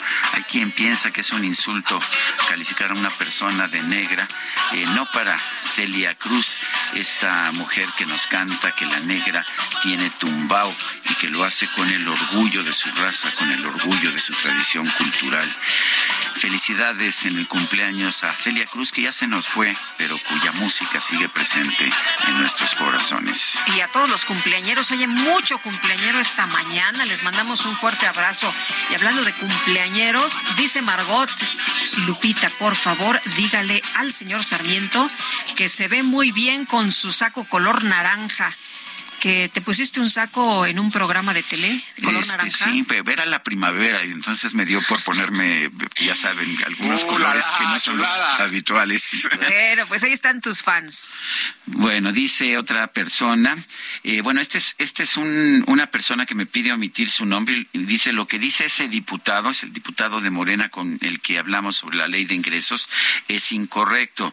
De acuerdo a las propias estimaciones del gobierno, en este sexenio la deuda pública aumentará prácticamente 50%. ¿Considera que eso es poco? Los flujos de deuda en los que se han incurrido son comparables incluso en algunos casos mayores que los de los años del fuerte endeudamiento de Peña Nieto. No entiende nada y repite como loro. Es una vergüenza, es lo que dice esta persona que me pidió omitir su nombre, porque es un economista muy reconocido. Bueno, otra persona que te dice, ándale, ándale, aquí ya te salió una novia. A ver. Este dice, querido Sergio, Telma Betanzos, y nos da hasta su número de, de la UNAM, admiradora secreta desde 1967 en la HHH Infinito Prepa 8. ¿Qué tal? Abrazos cordiales y muy feliz fin de semana. Pues gracias. al sol cómo se debe de brillar. Gracias a Betanzos, aunque yo entré a la prepa 8 en 1969, o sea que eh, si era de 66, de 67, bueno, pues era mayor que yo. No sería la primera vez que tuviera una novia mayor que yo. Too much information. bueno, dice otra persona, para Sergio, un feliz cumpleaños. Gracias por compartirnos a diario sus conocimientos, opiniones, siempre con calidad. Dios lo bendiga. Catalina Torres.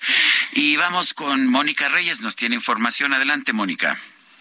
Así es, Lupita, Sergio, de nueva cuenta, les quiero platicar, amigos del Heraldo, que este viernes 21 de octubre el gobierno de la Ciudad de México nos invita a todos al concierto gratuito del cantautor español Joan Manuel Serrat como parte de su gira de cierre El vicio de cantar 1965-2022 en el corazón de nuestro país, en el Zócalo Capitalino. No te lo pierdas, daré inicio en punto de las 20 horas. Regreso con ustedes, seguimos escuchando noticias. Gracias.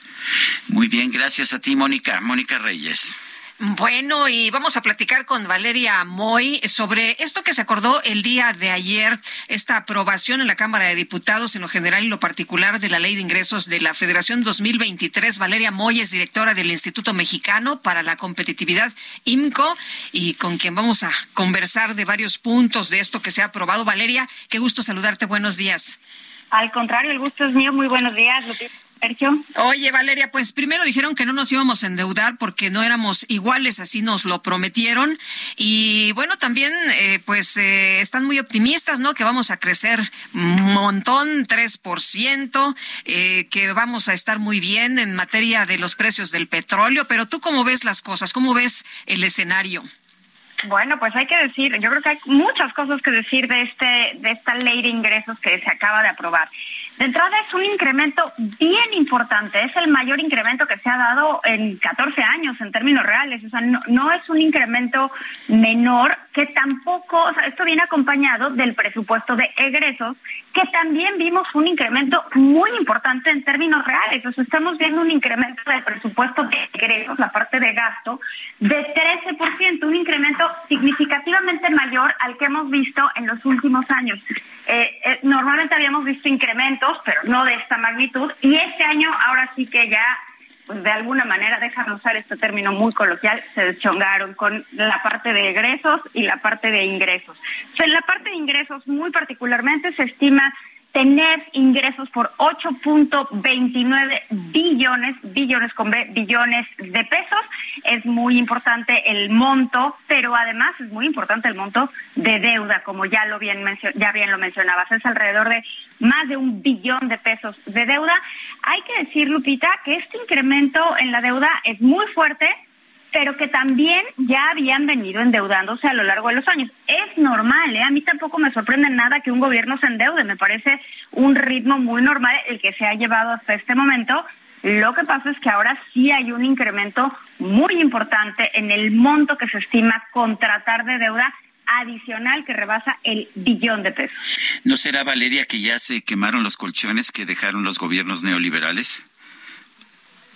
Sergio, yo creo que ya se acabaron esos colchones y que además se aproximan las elecciones, ¿no? O sea, yo creo que ese, ese combo de situaciones pues empieza a complicar el panorama. Y ahí vemos en este incremento de los ingresos lo que mencionaba Lupita, este optimismo de crecer al 3%, cuando pues básicamente nadie más trae una expectativa de crecimiento para México tan alta. Hay que decir también que esta estas sobreestimación de las expectativas de crecimiento no es la primera vez que se da, es algo muy común porque pues resulta que de repente aparecen más ingresos de los que tenían estimados y pues esto funciona muy bien para el gasto, ¿no? Me parece a mí, desde mi perspectiva, irresponsable tener expectativas demasiado optimistas en términos de crecimiento económico porque pues al final del día a mí me gusta más tener datos más cercanos a la realidad que pues jugar con los ingresos de la nación. Eh, Valeria, ¿habrá dinero que alcance? Porque lo que nos están diciendo es que mucho del dinero que van a recibir es para obras y programas sociales. No, a ver, nunca hay dinero que alcance, ¿no? El, presupuesto siempre es una cobija que todo el mundo empieza a jalonear para todos lados y alguien queda descobijado siempre. Por supuesto que no. Eh, a mí no me parece que sea un presupuesto menor, me parece que es un, presupuesto importante, pero también hay que decir que tenemos dos temas estructurales bien grandotes que lo único que van a hacer es irse complicando con el paso del tiempo. O sea, no va a haber forma de que esto cambie a menos que se haga un cambio estructural, que son las pensiones, y eso va a ser porque pues cada vez nos hacemos más viejos como población mexicana, la pirámide poblacional se está ensanchando en la parte de mayor edad y pues las pensiones cuestan y cuestan mucho dinero. Y por otro lado, el servicio de la deuda que no va a hacer más que incrementarse con un incremento en las tasas de interés. Esos dos grandes, grandes rubros son muy importantes en la parte de egresos que obviamente pues van a presionar la parte de ingresos. Si no seguimos recaudando, pues evidentemente cumplir con esas obligaciones de pensiones y de servicio de la deuda se va cada vez más complicado. Y sabes que es una bolita que todo el mundo se va pasando, todo el mundo espera que le revienten la bronca a la siguiente administración.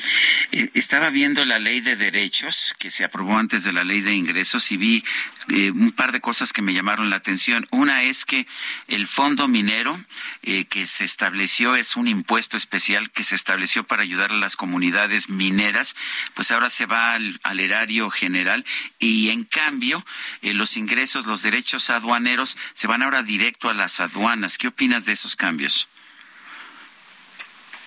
También mucho ruido por ahí, ¿no? Porque entonces estos fondos mineros pues ya se van a la cuenta general, a la cuenta grandota y ahí sí ya nadie va a saber cómo se están utilizando. Y va a pasar un poco lo mismo con lo de los autos chocolate, ¿no? O sea, estamos viendo asignaciones que no necesariamente se van a cumplir, pero que suenan bien en la narrativa, suenan bien en el discurso, suenan bien en, la historia. Eh, yo creo que el tema va a venir, no únicamente vamos a necesitar una reforma por el lado de ingresos, sino una reforma también por el lado del gasto. Muy bien, pues Valeria, muchas gracias por conversar con nosotros. Muy buenos días. Gracias a ustedes, buenos días. Hasta luego. Son las nueve de la mañana con catorce minutos. ¡Ánimo!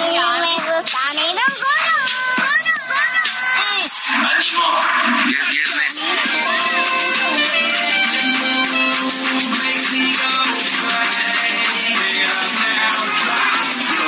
La micro deportiva.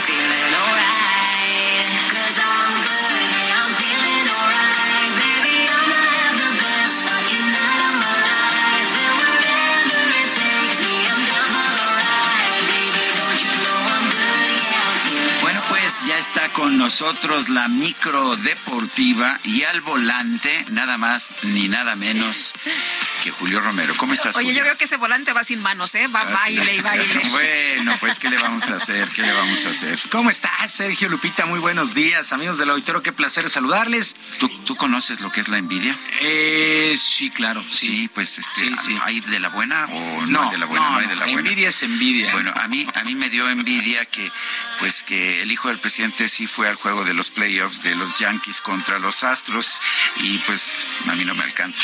Y el, el, con el, creo que pagó el boleto con el reloj, ¿no? Oye, qué relojazo, ocho mil, más de ocho mil dólares, ocho mil quinientos dólares, ocho ocho dieciséis. Oye, Oye iba a decir como doscientos mil pesos. Iba a decir que, que sí, este, que sí es bueno esto, esto de practicar la ley allá en Estados Unidos, de ser un abogado practicante. hasta que me acordé que pues que no puede practicar la ley allá porque no tiene este licencia para, para ser abogado en Estados Unidos. Está bien, pero, pero es asesor legal, ¿no? Es que no es abogado, es asesor legal. Pues, eh, las diferencias. Pero bueno, eh, nosotros apenas si tenemos el, el, ¿cómo se llama? El reloj del tablero. sí, ¿verdad? que tenemos el tablero y eso si no lo tapa. El mío. Si no lo tapa, este está muy bonito, está, pero me costó bonito. 1200 pesos. Ah, está muy bien. Este, y luego si lo Dice, quédatelo, quédatelo.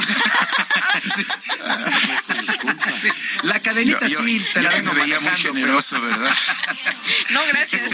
La te, sirve más, te sirve más a ti. La cadenita sí la vengo ocupando. El reloj sí quedar. No, bueno, oigan, pues vámonos con la información. Sí, porque si no nos regaña el es, es viernes, es viernes y llegamos a la otra orilla, lo logramos. Bueno, eh, semifinales del torneo de apertura del fútbol mexicano, el Pachuca, el Pachuca venció 5 por 2 a los Rayados del Monterrey y tiene un pie en la gran final. Triplete de Nicolás Ibáñez, de Nico Ibáñez a los minutos 8, 86 y 91, además de Romario Ibarra y Paulino de la Fuente marcaron para el conjunto del Pachuca, Héctor Moreno y Luis Romo descontaron para los Rayados del Monterrey, un partido bien parejo hasta la primera mitad, muy atractivo, pero bueno, ya no resistió más el conjunto Monterrey que sufrió una expulsión. En fin, el Pachuca aprovechó totalmente la situación de estar en casa. Y por lo pronto Guillermo Almada, técnico de los Tuzos, salió contento del Estadio Hidalgo y sabe que tiene buenas posibilidades de amarrar la final el próximo domingo.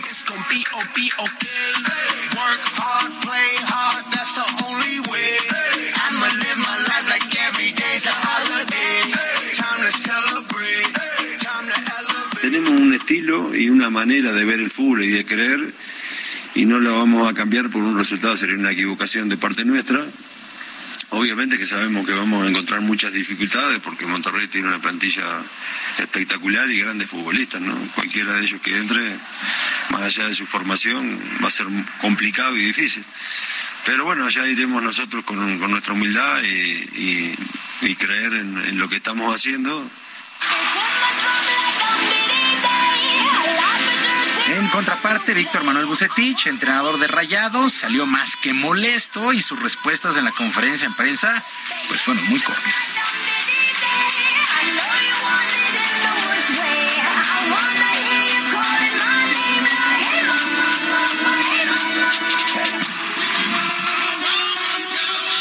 me da coraje e impotencia por no poder hacer algunas cosas que quisiera. El análisis lo hacemos después con calma, ahí sacaremos conclusiones y lo platicaré internamente. Muy molesto Víctor Manuel Bucetich y cómo no, la desventaja es bastante importante, son tres goles, aunque estarán en casa, pero la verdad es que este Pachuca juega muy bien al fútbol. Y en el otro, el otro compromiso semifinal, todo listo para que el día de mañana, a las ocho con seis, en la cancha del Estadio Azteca, el Toluca esté visitando a las Águilas del América. El cuadro rojo llega con una ventaja de dos por uno, raquítica ventaja, pero ventaja, en fin, para el día eh, día de mañana, Toluca frente a las Águilas del América. En el balompié internacional, el Manchester United emitió un comunicado donde se informa que su estrella portugués Cristiano Ronaldo ha sido sancionado y no formará parte del equipo para el próximo duelo contra el Chelsea este fin de semana en la Liga Premier de Inglaterra, eh, llamado CR7, pues hizo berrinche el pasado fin de semana ante el Tottenham y al minuto 89 abandonó la cancha y el terreno de juego al saber que no entraría de cambio en ese compromiso. Desde la llegada del técnico Erin Pues Ronaldo ha sido relegado de la titularidad y solamente lleva dos goles en todas las competencias. Bueno, qué berrinche hizo Cristiano Ronaldo y ya le costó, no estará presente este fin de semana. Y series pues de no, porque no se puede salir nada más así como... puede ser la estrella que tú quieras, pero te debes también a tus compañeros, perteneces a un equipo, no, es, no eres una cuestión individual, ¿no? Entonces no te puedes parar y salirte y dejar ahí a tus compañeros haciendo berrinche, pero habla muy bien también de la directiva del Manchester United. No va a permitir, por más Cristiano Ronaldo que seas, pues un acto de, indisciplina y de poca solidaridad, ¿no? Pues tienes que aguantarte a lo que te están poniendo. En fin, Cristiano Ronaldo y Messi, que están lejos del nivel que les vimos en España hace unos cuantos años. Bueno, serie de campeonato en la Liga Americana, en los playoffs, en el béisbol de las grandes ligas. Qué juego el día de ayer y los Astros de Houston vencieron tres carreras por dos a los Yankees de Nueva York y tomaron ya ventaja de dos juegos a cero. La que es a ganar cuatro de posibles siete juegos. El dominicano Frember Valdés caminó siete entradas con solamente cuatro hits, le hicieron dos carreras, no regaló base por bolas y ponchó a nueve enemigos. Ryan Presley logró su segundo rescate en esta serie. Por cierto, los Yankees no han bateado, llevan 30 ponches en apenas dos juegos. Eh, y para el día de hoy, a las seis con siete, los padres de San Diego estarán visitando a los Phillies de Filadelfia con la serie empatada a un juego por mando. Eh, qué salidas primero de Justin Verlander y ayer de Fremer Valdez.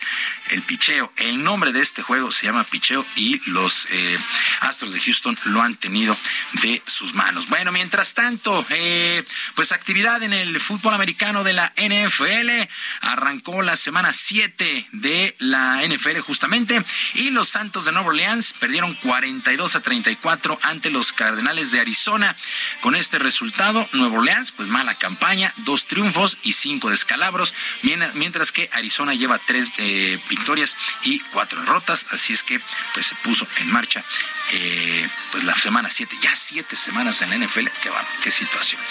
Sergio Lupita, amigos del auditorio, la información deportiva este viernes. Les deseo un extraordinario fin de semana y que sus equipos ganen. Muchísimas gracias, Julio. Buenos días. Buenos días.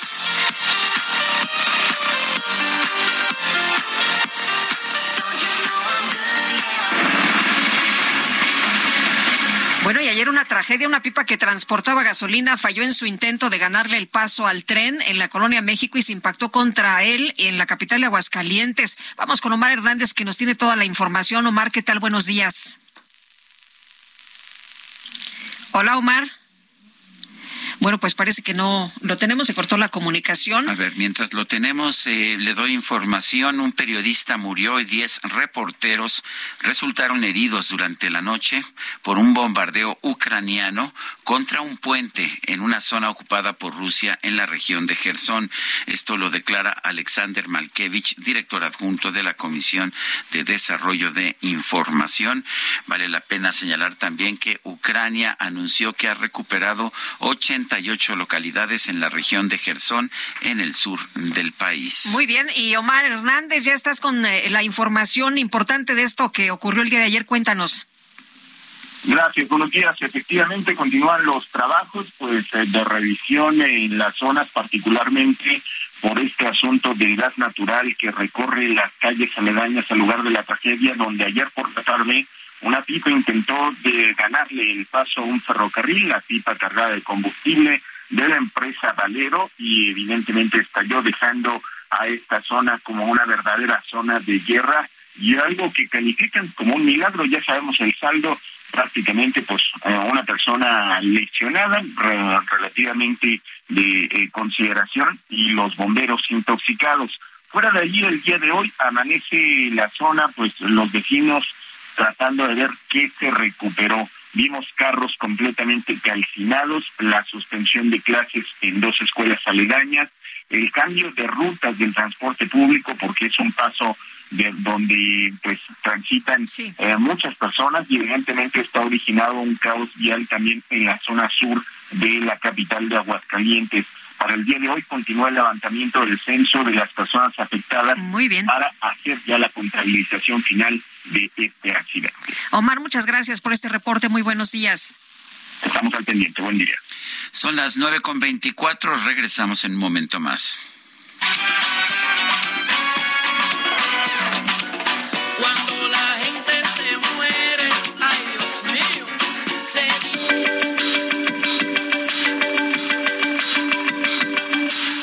Sarmiento y Lupita Juárez quieren conocer tu opinión, tus comentarios o simplemente envía un saludo para hacer más cálida esta mañana. Envía tus mensajes al WhatsApp 55 20 10 96 47.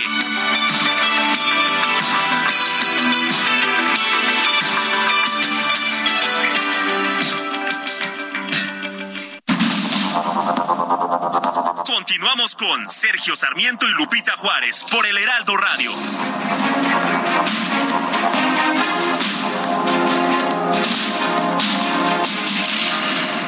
Gastrolab, historia, recetas, materia prima y un sinfín de cosas que a todos nos interesan.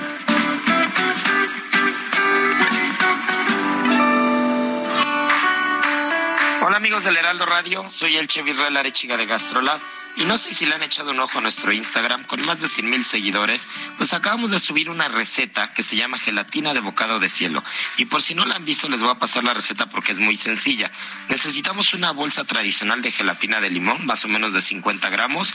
Ya saben que esta gelatina viene en polvo, la grenetina y posteriormente se hidrata. Vamos a necesitar 200 gramos de queso crema, 200 mililitros de leche condensada, 250 mililitros de leche evaporada y unos pocos bombones blancos de preferencia pequeñitos para que se puedan disolver muy fácil. ¿Cuál es el procedimiento? Muy sencillo. Disolvemos la gelatina de manera tradicional y después la vamos a poner en un molde a enfriar. Posteriormente vamos a licuar el resto de los ingredientes junto con los bombones y vamos a añadir en el molde una vez que ya cuajó la primera gelatina. Ahora sí lo dejamos enfriar y usamos fruta de temporada, mandarina, durazno, alguna manzana muy buena y tenemos una receta espectacular y muy sencilla. En el aniversario Soriana lo damos todo. El segundo al 50% de descuento en todos los vinos de mesa. En salchichas empacadas Food, Suano Chimex, excepto para azar. Y en quesos Nochebuena y Caperucita. Soriana, la de todos los mexicanos. octubre 24, excepto Casa Madero, Juguete, María Tinto y Moed. No aplica con otras promociones. Aplica restricciones. Evita el exceso. Oye, ¿cómo va? Mi ritmo bueno para gozar.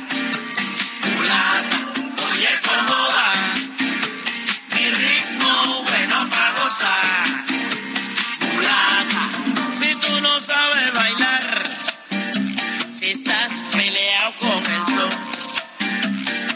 sígueme marcando el paso, que te aseguro que es de lo más sabroso. Voy para la Seguimos, escuchando a esta gran cantante cubana, Celia Cruz. A mí me parece maravilloso y qué mejor que bailar la rumba con ella. Esto se llama Oye, ¿cómo va? Es Tito.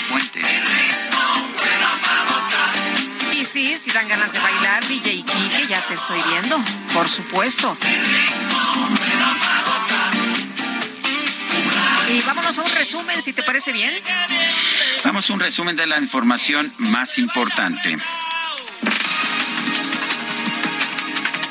La información que, se ha, que ha surgido esta misma mañana, el presidente López Obrador restó importancia a la polémica generada por los comentarios del secretario de Gobernación, Adán Augusto López, en contra de distintos gobernadores de oposición.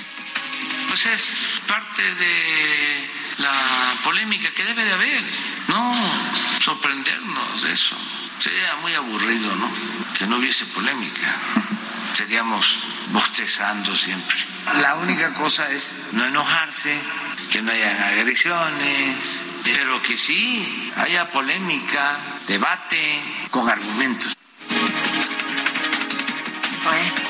Me acordé de, la señora Trasviña, la senadora, que pues ya ves, dice el presidente, no se enojen o que no haya comentarios desagradables y todo esto, pues a ver si la escuchan ahí en Morena. Por otro lado, el primer mandatario consideró que en 2028 podría dejar de ser necesaria la participación de las Fuerzas Armadas en tareas de seguridad pública. Ya no es el tiempo en que se amarraban los... No, por respeto. no lo voy a decir. Pero 2028 sí será suficiente el plazo. Yo creo que sí, porque además no depende solo de las corporaciones, depende sobre todo de que haya bienestar. Bienestar es estar bien. ¿Por qué se agravó el problema de la inseguridad y de la violencia en México? Porque se abandonó al pueblo. El director para América del Norte de la Cancillería, Roberto Velasco, informó que el próximo 28 de octubre el presidente López Obrador va a sostener un encuentro con el enviado, el enviado especial de los Estados Unidos para el Clima, John Kerry. Y Carmen Moreno Toscano, subsecretaria de Relaciones Exteriores, concluyó este jueves su visita de trabajo a Madrid, donde encabezó la primera reunión de la Subcomisión Política Permanente Bilateral México-España. Un reporte de la agencia Moody's Analytics advirtió que el peso mexicano podría sufrir una inminente depreciación frente al dólar de hasta 20% en los meses finales de este año o en 2023. Sin embargo, ¿qué cree usted? El peso sigue siendo la moneda más firme del mundo en estos momentos junto con el dólar. Y la Organización de Estados Americanos aprobó una resolución para respaldar al gobierno del presidente de Perú, Pedro Castillo, además de autorizar el envío de una misión que analice la crisis política que enfrenta ese país. De repente ya no eras el mismo, me dejaste por tu narcisismo bueno, pues la reconocida cantante colombiana Shakira publicó un mensaje en redes sociales para agradecer a sus seguidores, ya que su nueva canción Monotonía, lanzada el pasado 19 de octubre, ya se colocó como la más escuchada en iTunes en nueve países de Latinoamérica, como Argentina, Chile, Colombia y México. En YouTube ya suma más de 24 millones de reproducciones. Talentosa siempre Shakira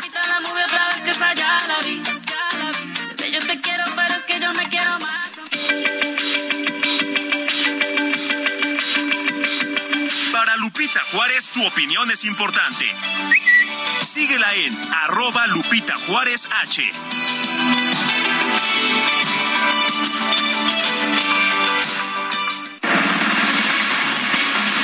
Y vámonos con Mónica Reyes, adelante.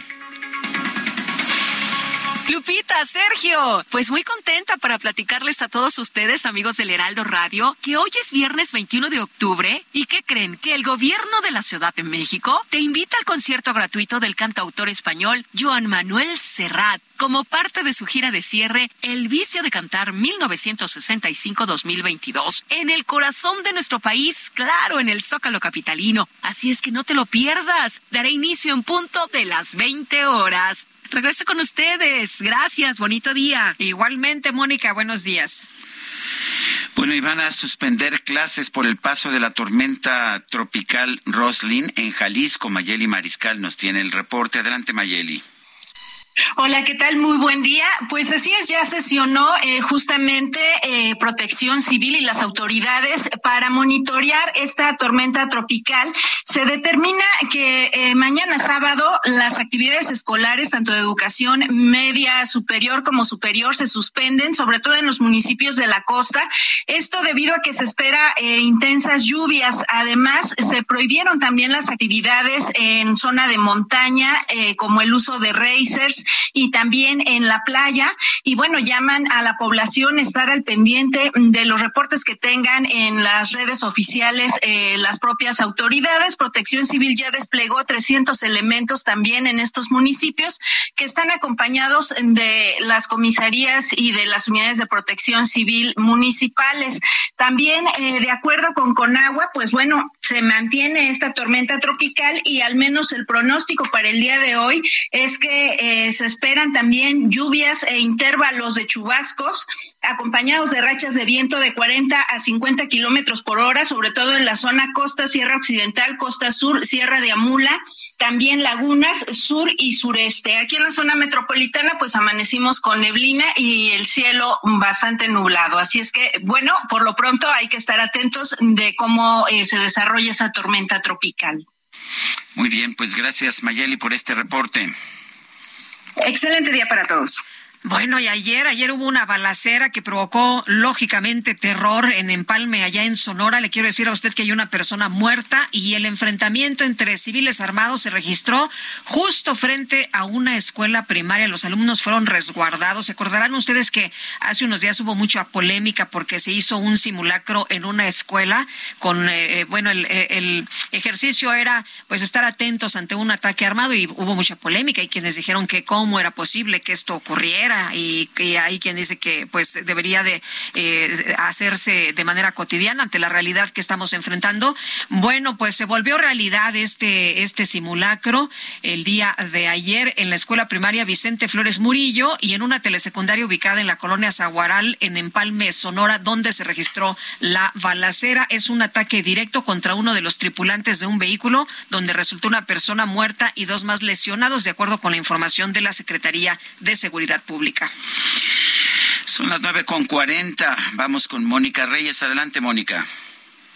Muy buenos días, Sergio Lupita, como siempre, un gusto saludarlos cada mañana y platicarles también a ustedes amigos que seguro han pensado por qué las grandes empresas tienen mejores condiciones financieras que las pequeñas. Pues ya no, porque en Confío trabajan para que los beneficios de las grandes empresas ahora estén disponibles para las pymes. Por eso, tienen créditos de hasta 3 millones para tu negocio hoy. ¿Sí?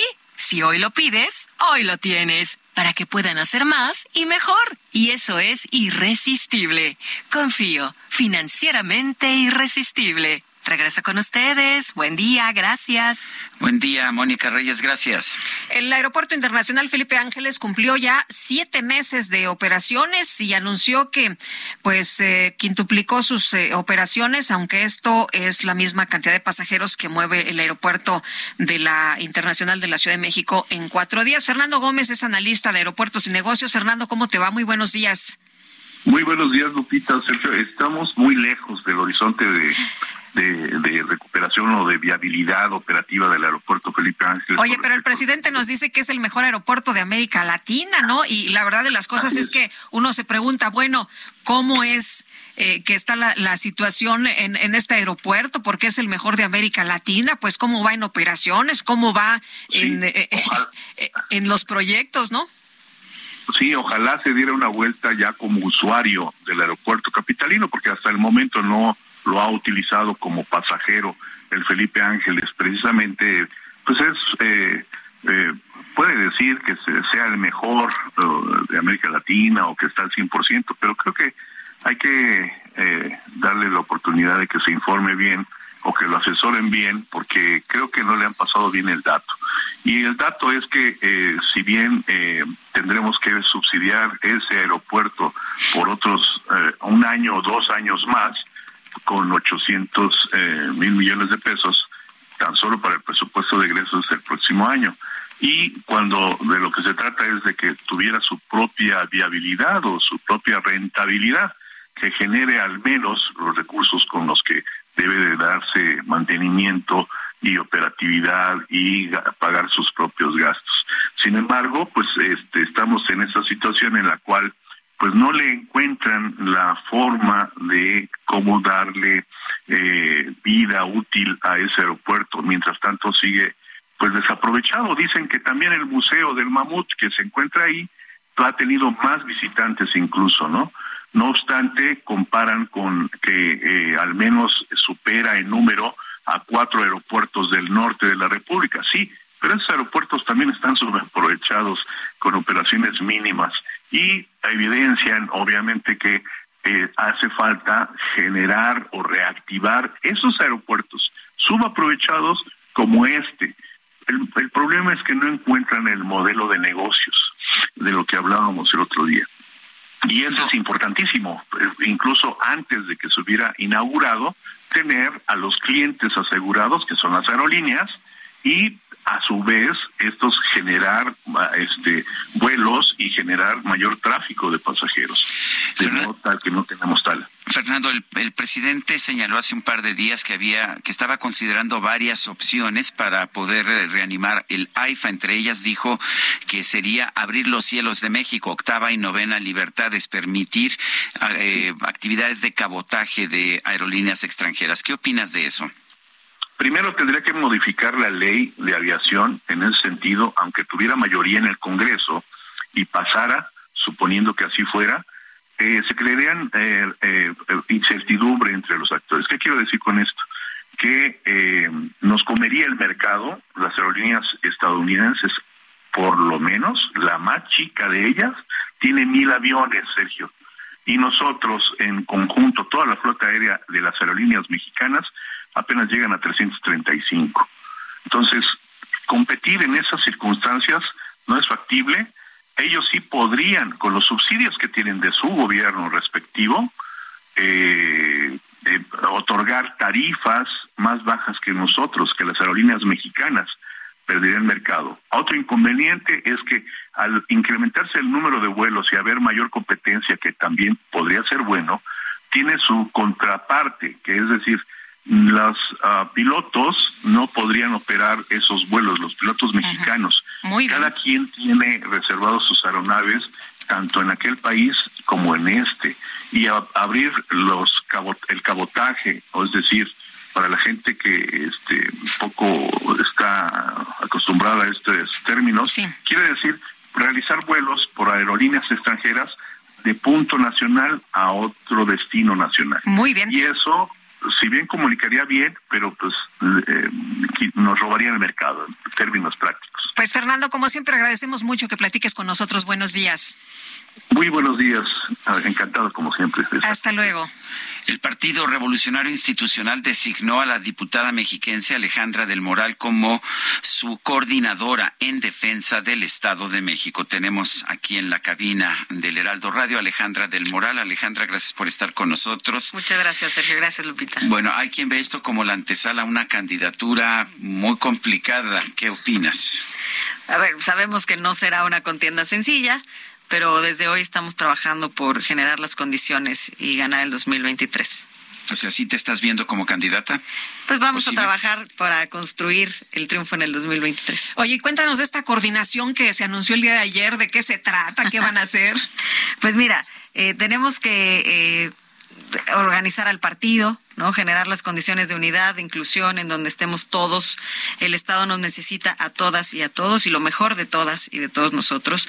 Sabemos lo que nos vamos a enfrentar el próximo año, entonces, eh, a partir de ya, estamos, uno, trabajando en el proceso interno, en todo lo que es el trabajo interno del partido. Buscaremos construir también la coalición, PAN-PRD, y a partir de ahí, pues las propuestas para llegar a un 2023 y ser la opción eh, viable para la ciudadanía mexicana. Alejandra, tus lazos con el PAN en particular que pues que es un partido importante sobre todo en algunas regiones del estado. Mira, es muy buena. El año pasado era yo presidenta del partido y nos tocó construir la coalición. Eh, fue muy complicada construirla, debo decirlo.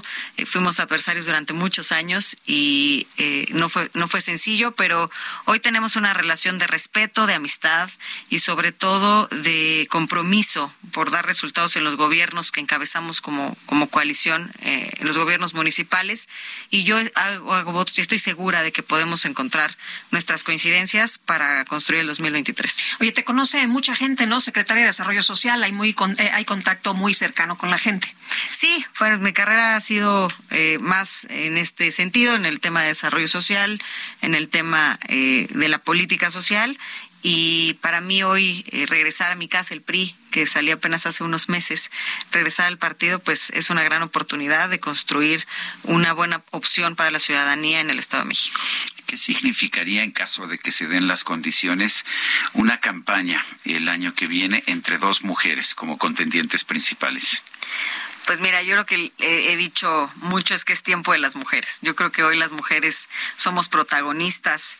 Eh, eh, siempre hemos sido protagonistas en muchas cosas y hoy, bueno, pues en la política no es la excepción. Así es que eh, va a ser una elección histórica y estoy convencida de que podemos construir todo lo que nosotros dentro del partido eh, corresponde y en la coalición corresponde para ser la opción más viable para la ciudadanía. ¿Hay que defender al Estado de México? Hay que defender al Estado de México. Oye, ¿y lo van a empezar a hacer desde ahora, desde ya? Desde ya. El Estado de México es un Estado, ustedes lo conocen, es el Estado de los grandes números, eh, es el territorio, la población, eh, los problemas que tiene el Estado, que hay que trabajar por presentar una solución viable, una propuesta viable y desde ya empezar a trabajar. El bastión del PRI, además, ¿no? Nuestro bastión priista, sí. Y se puede vencer a Morena, porque vemos una Morena empoderada mucho por la personalidad del presidente de la República. Pues el año pasado, Sergio, eh, el PRI del Estado de México fue el único PRI que creció.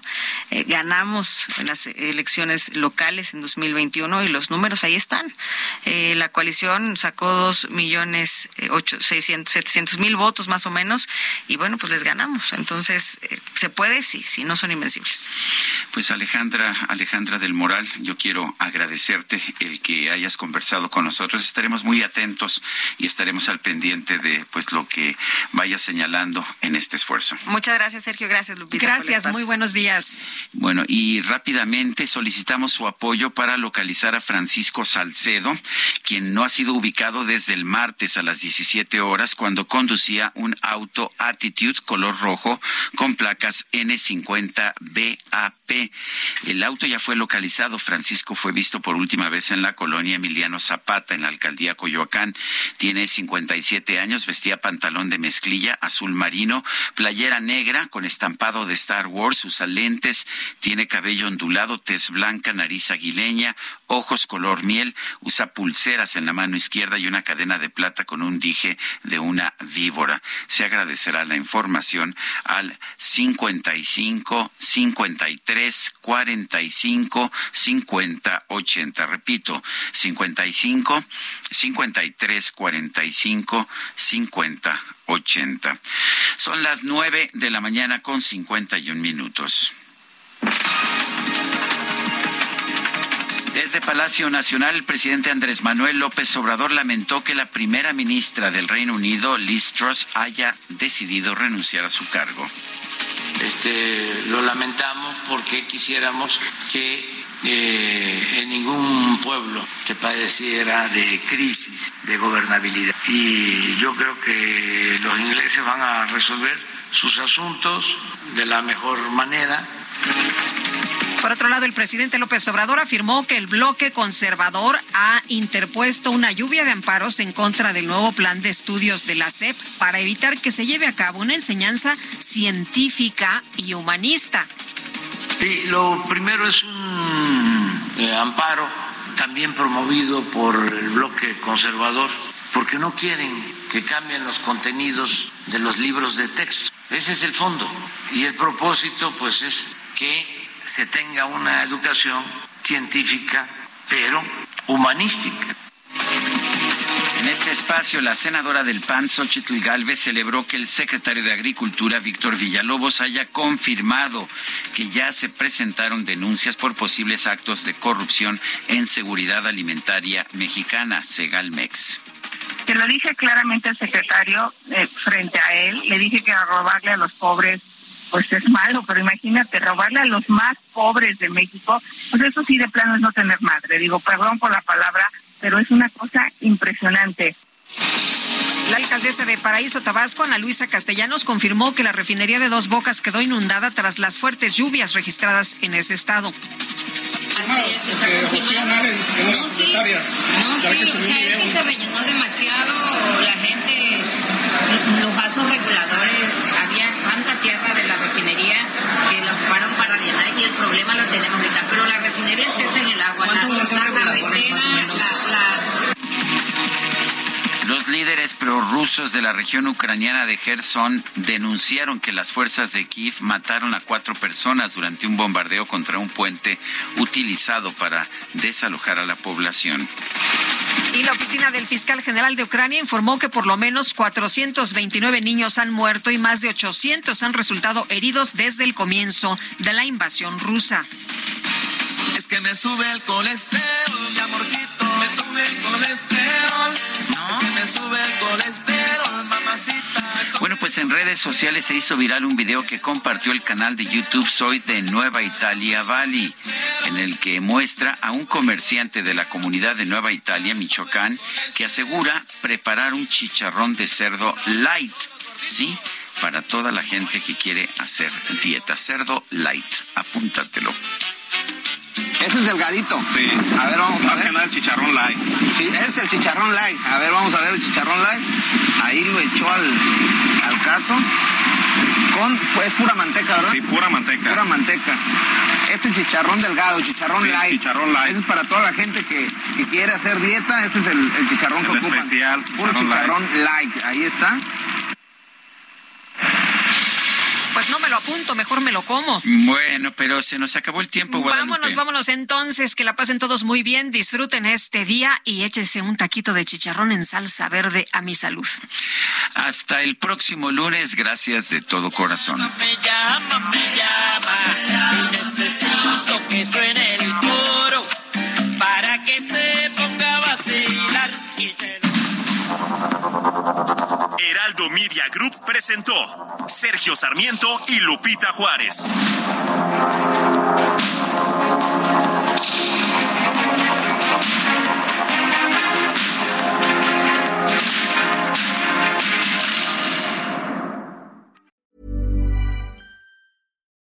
When you make decisions for your company, you look for the no-brainers. If you have a lot of mailing to do, stamps.com is the ultimate no-brainer. Use the stamps.com mobile app to mail everything you need to keep your business running with up to 89% off USPS and UPS. Make the same no-brainer decision as over 1 million other businesses with stamps.com. Use code program for a special offer. That's stamps.com, code program.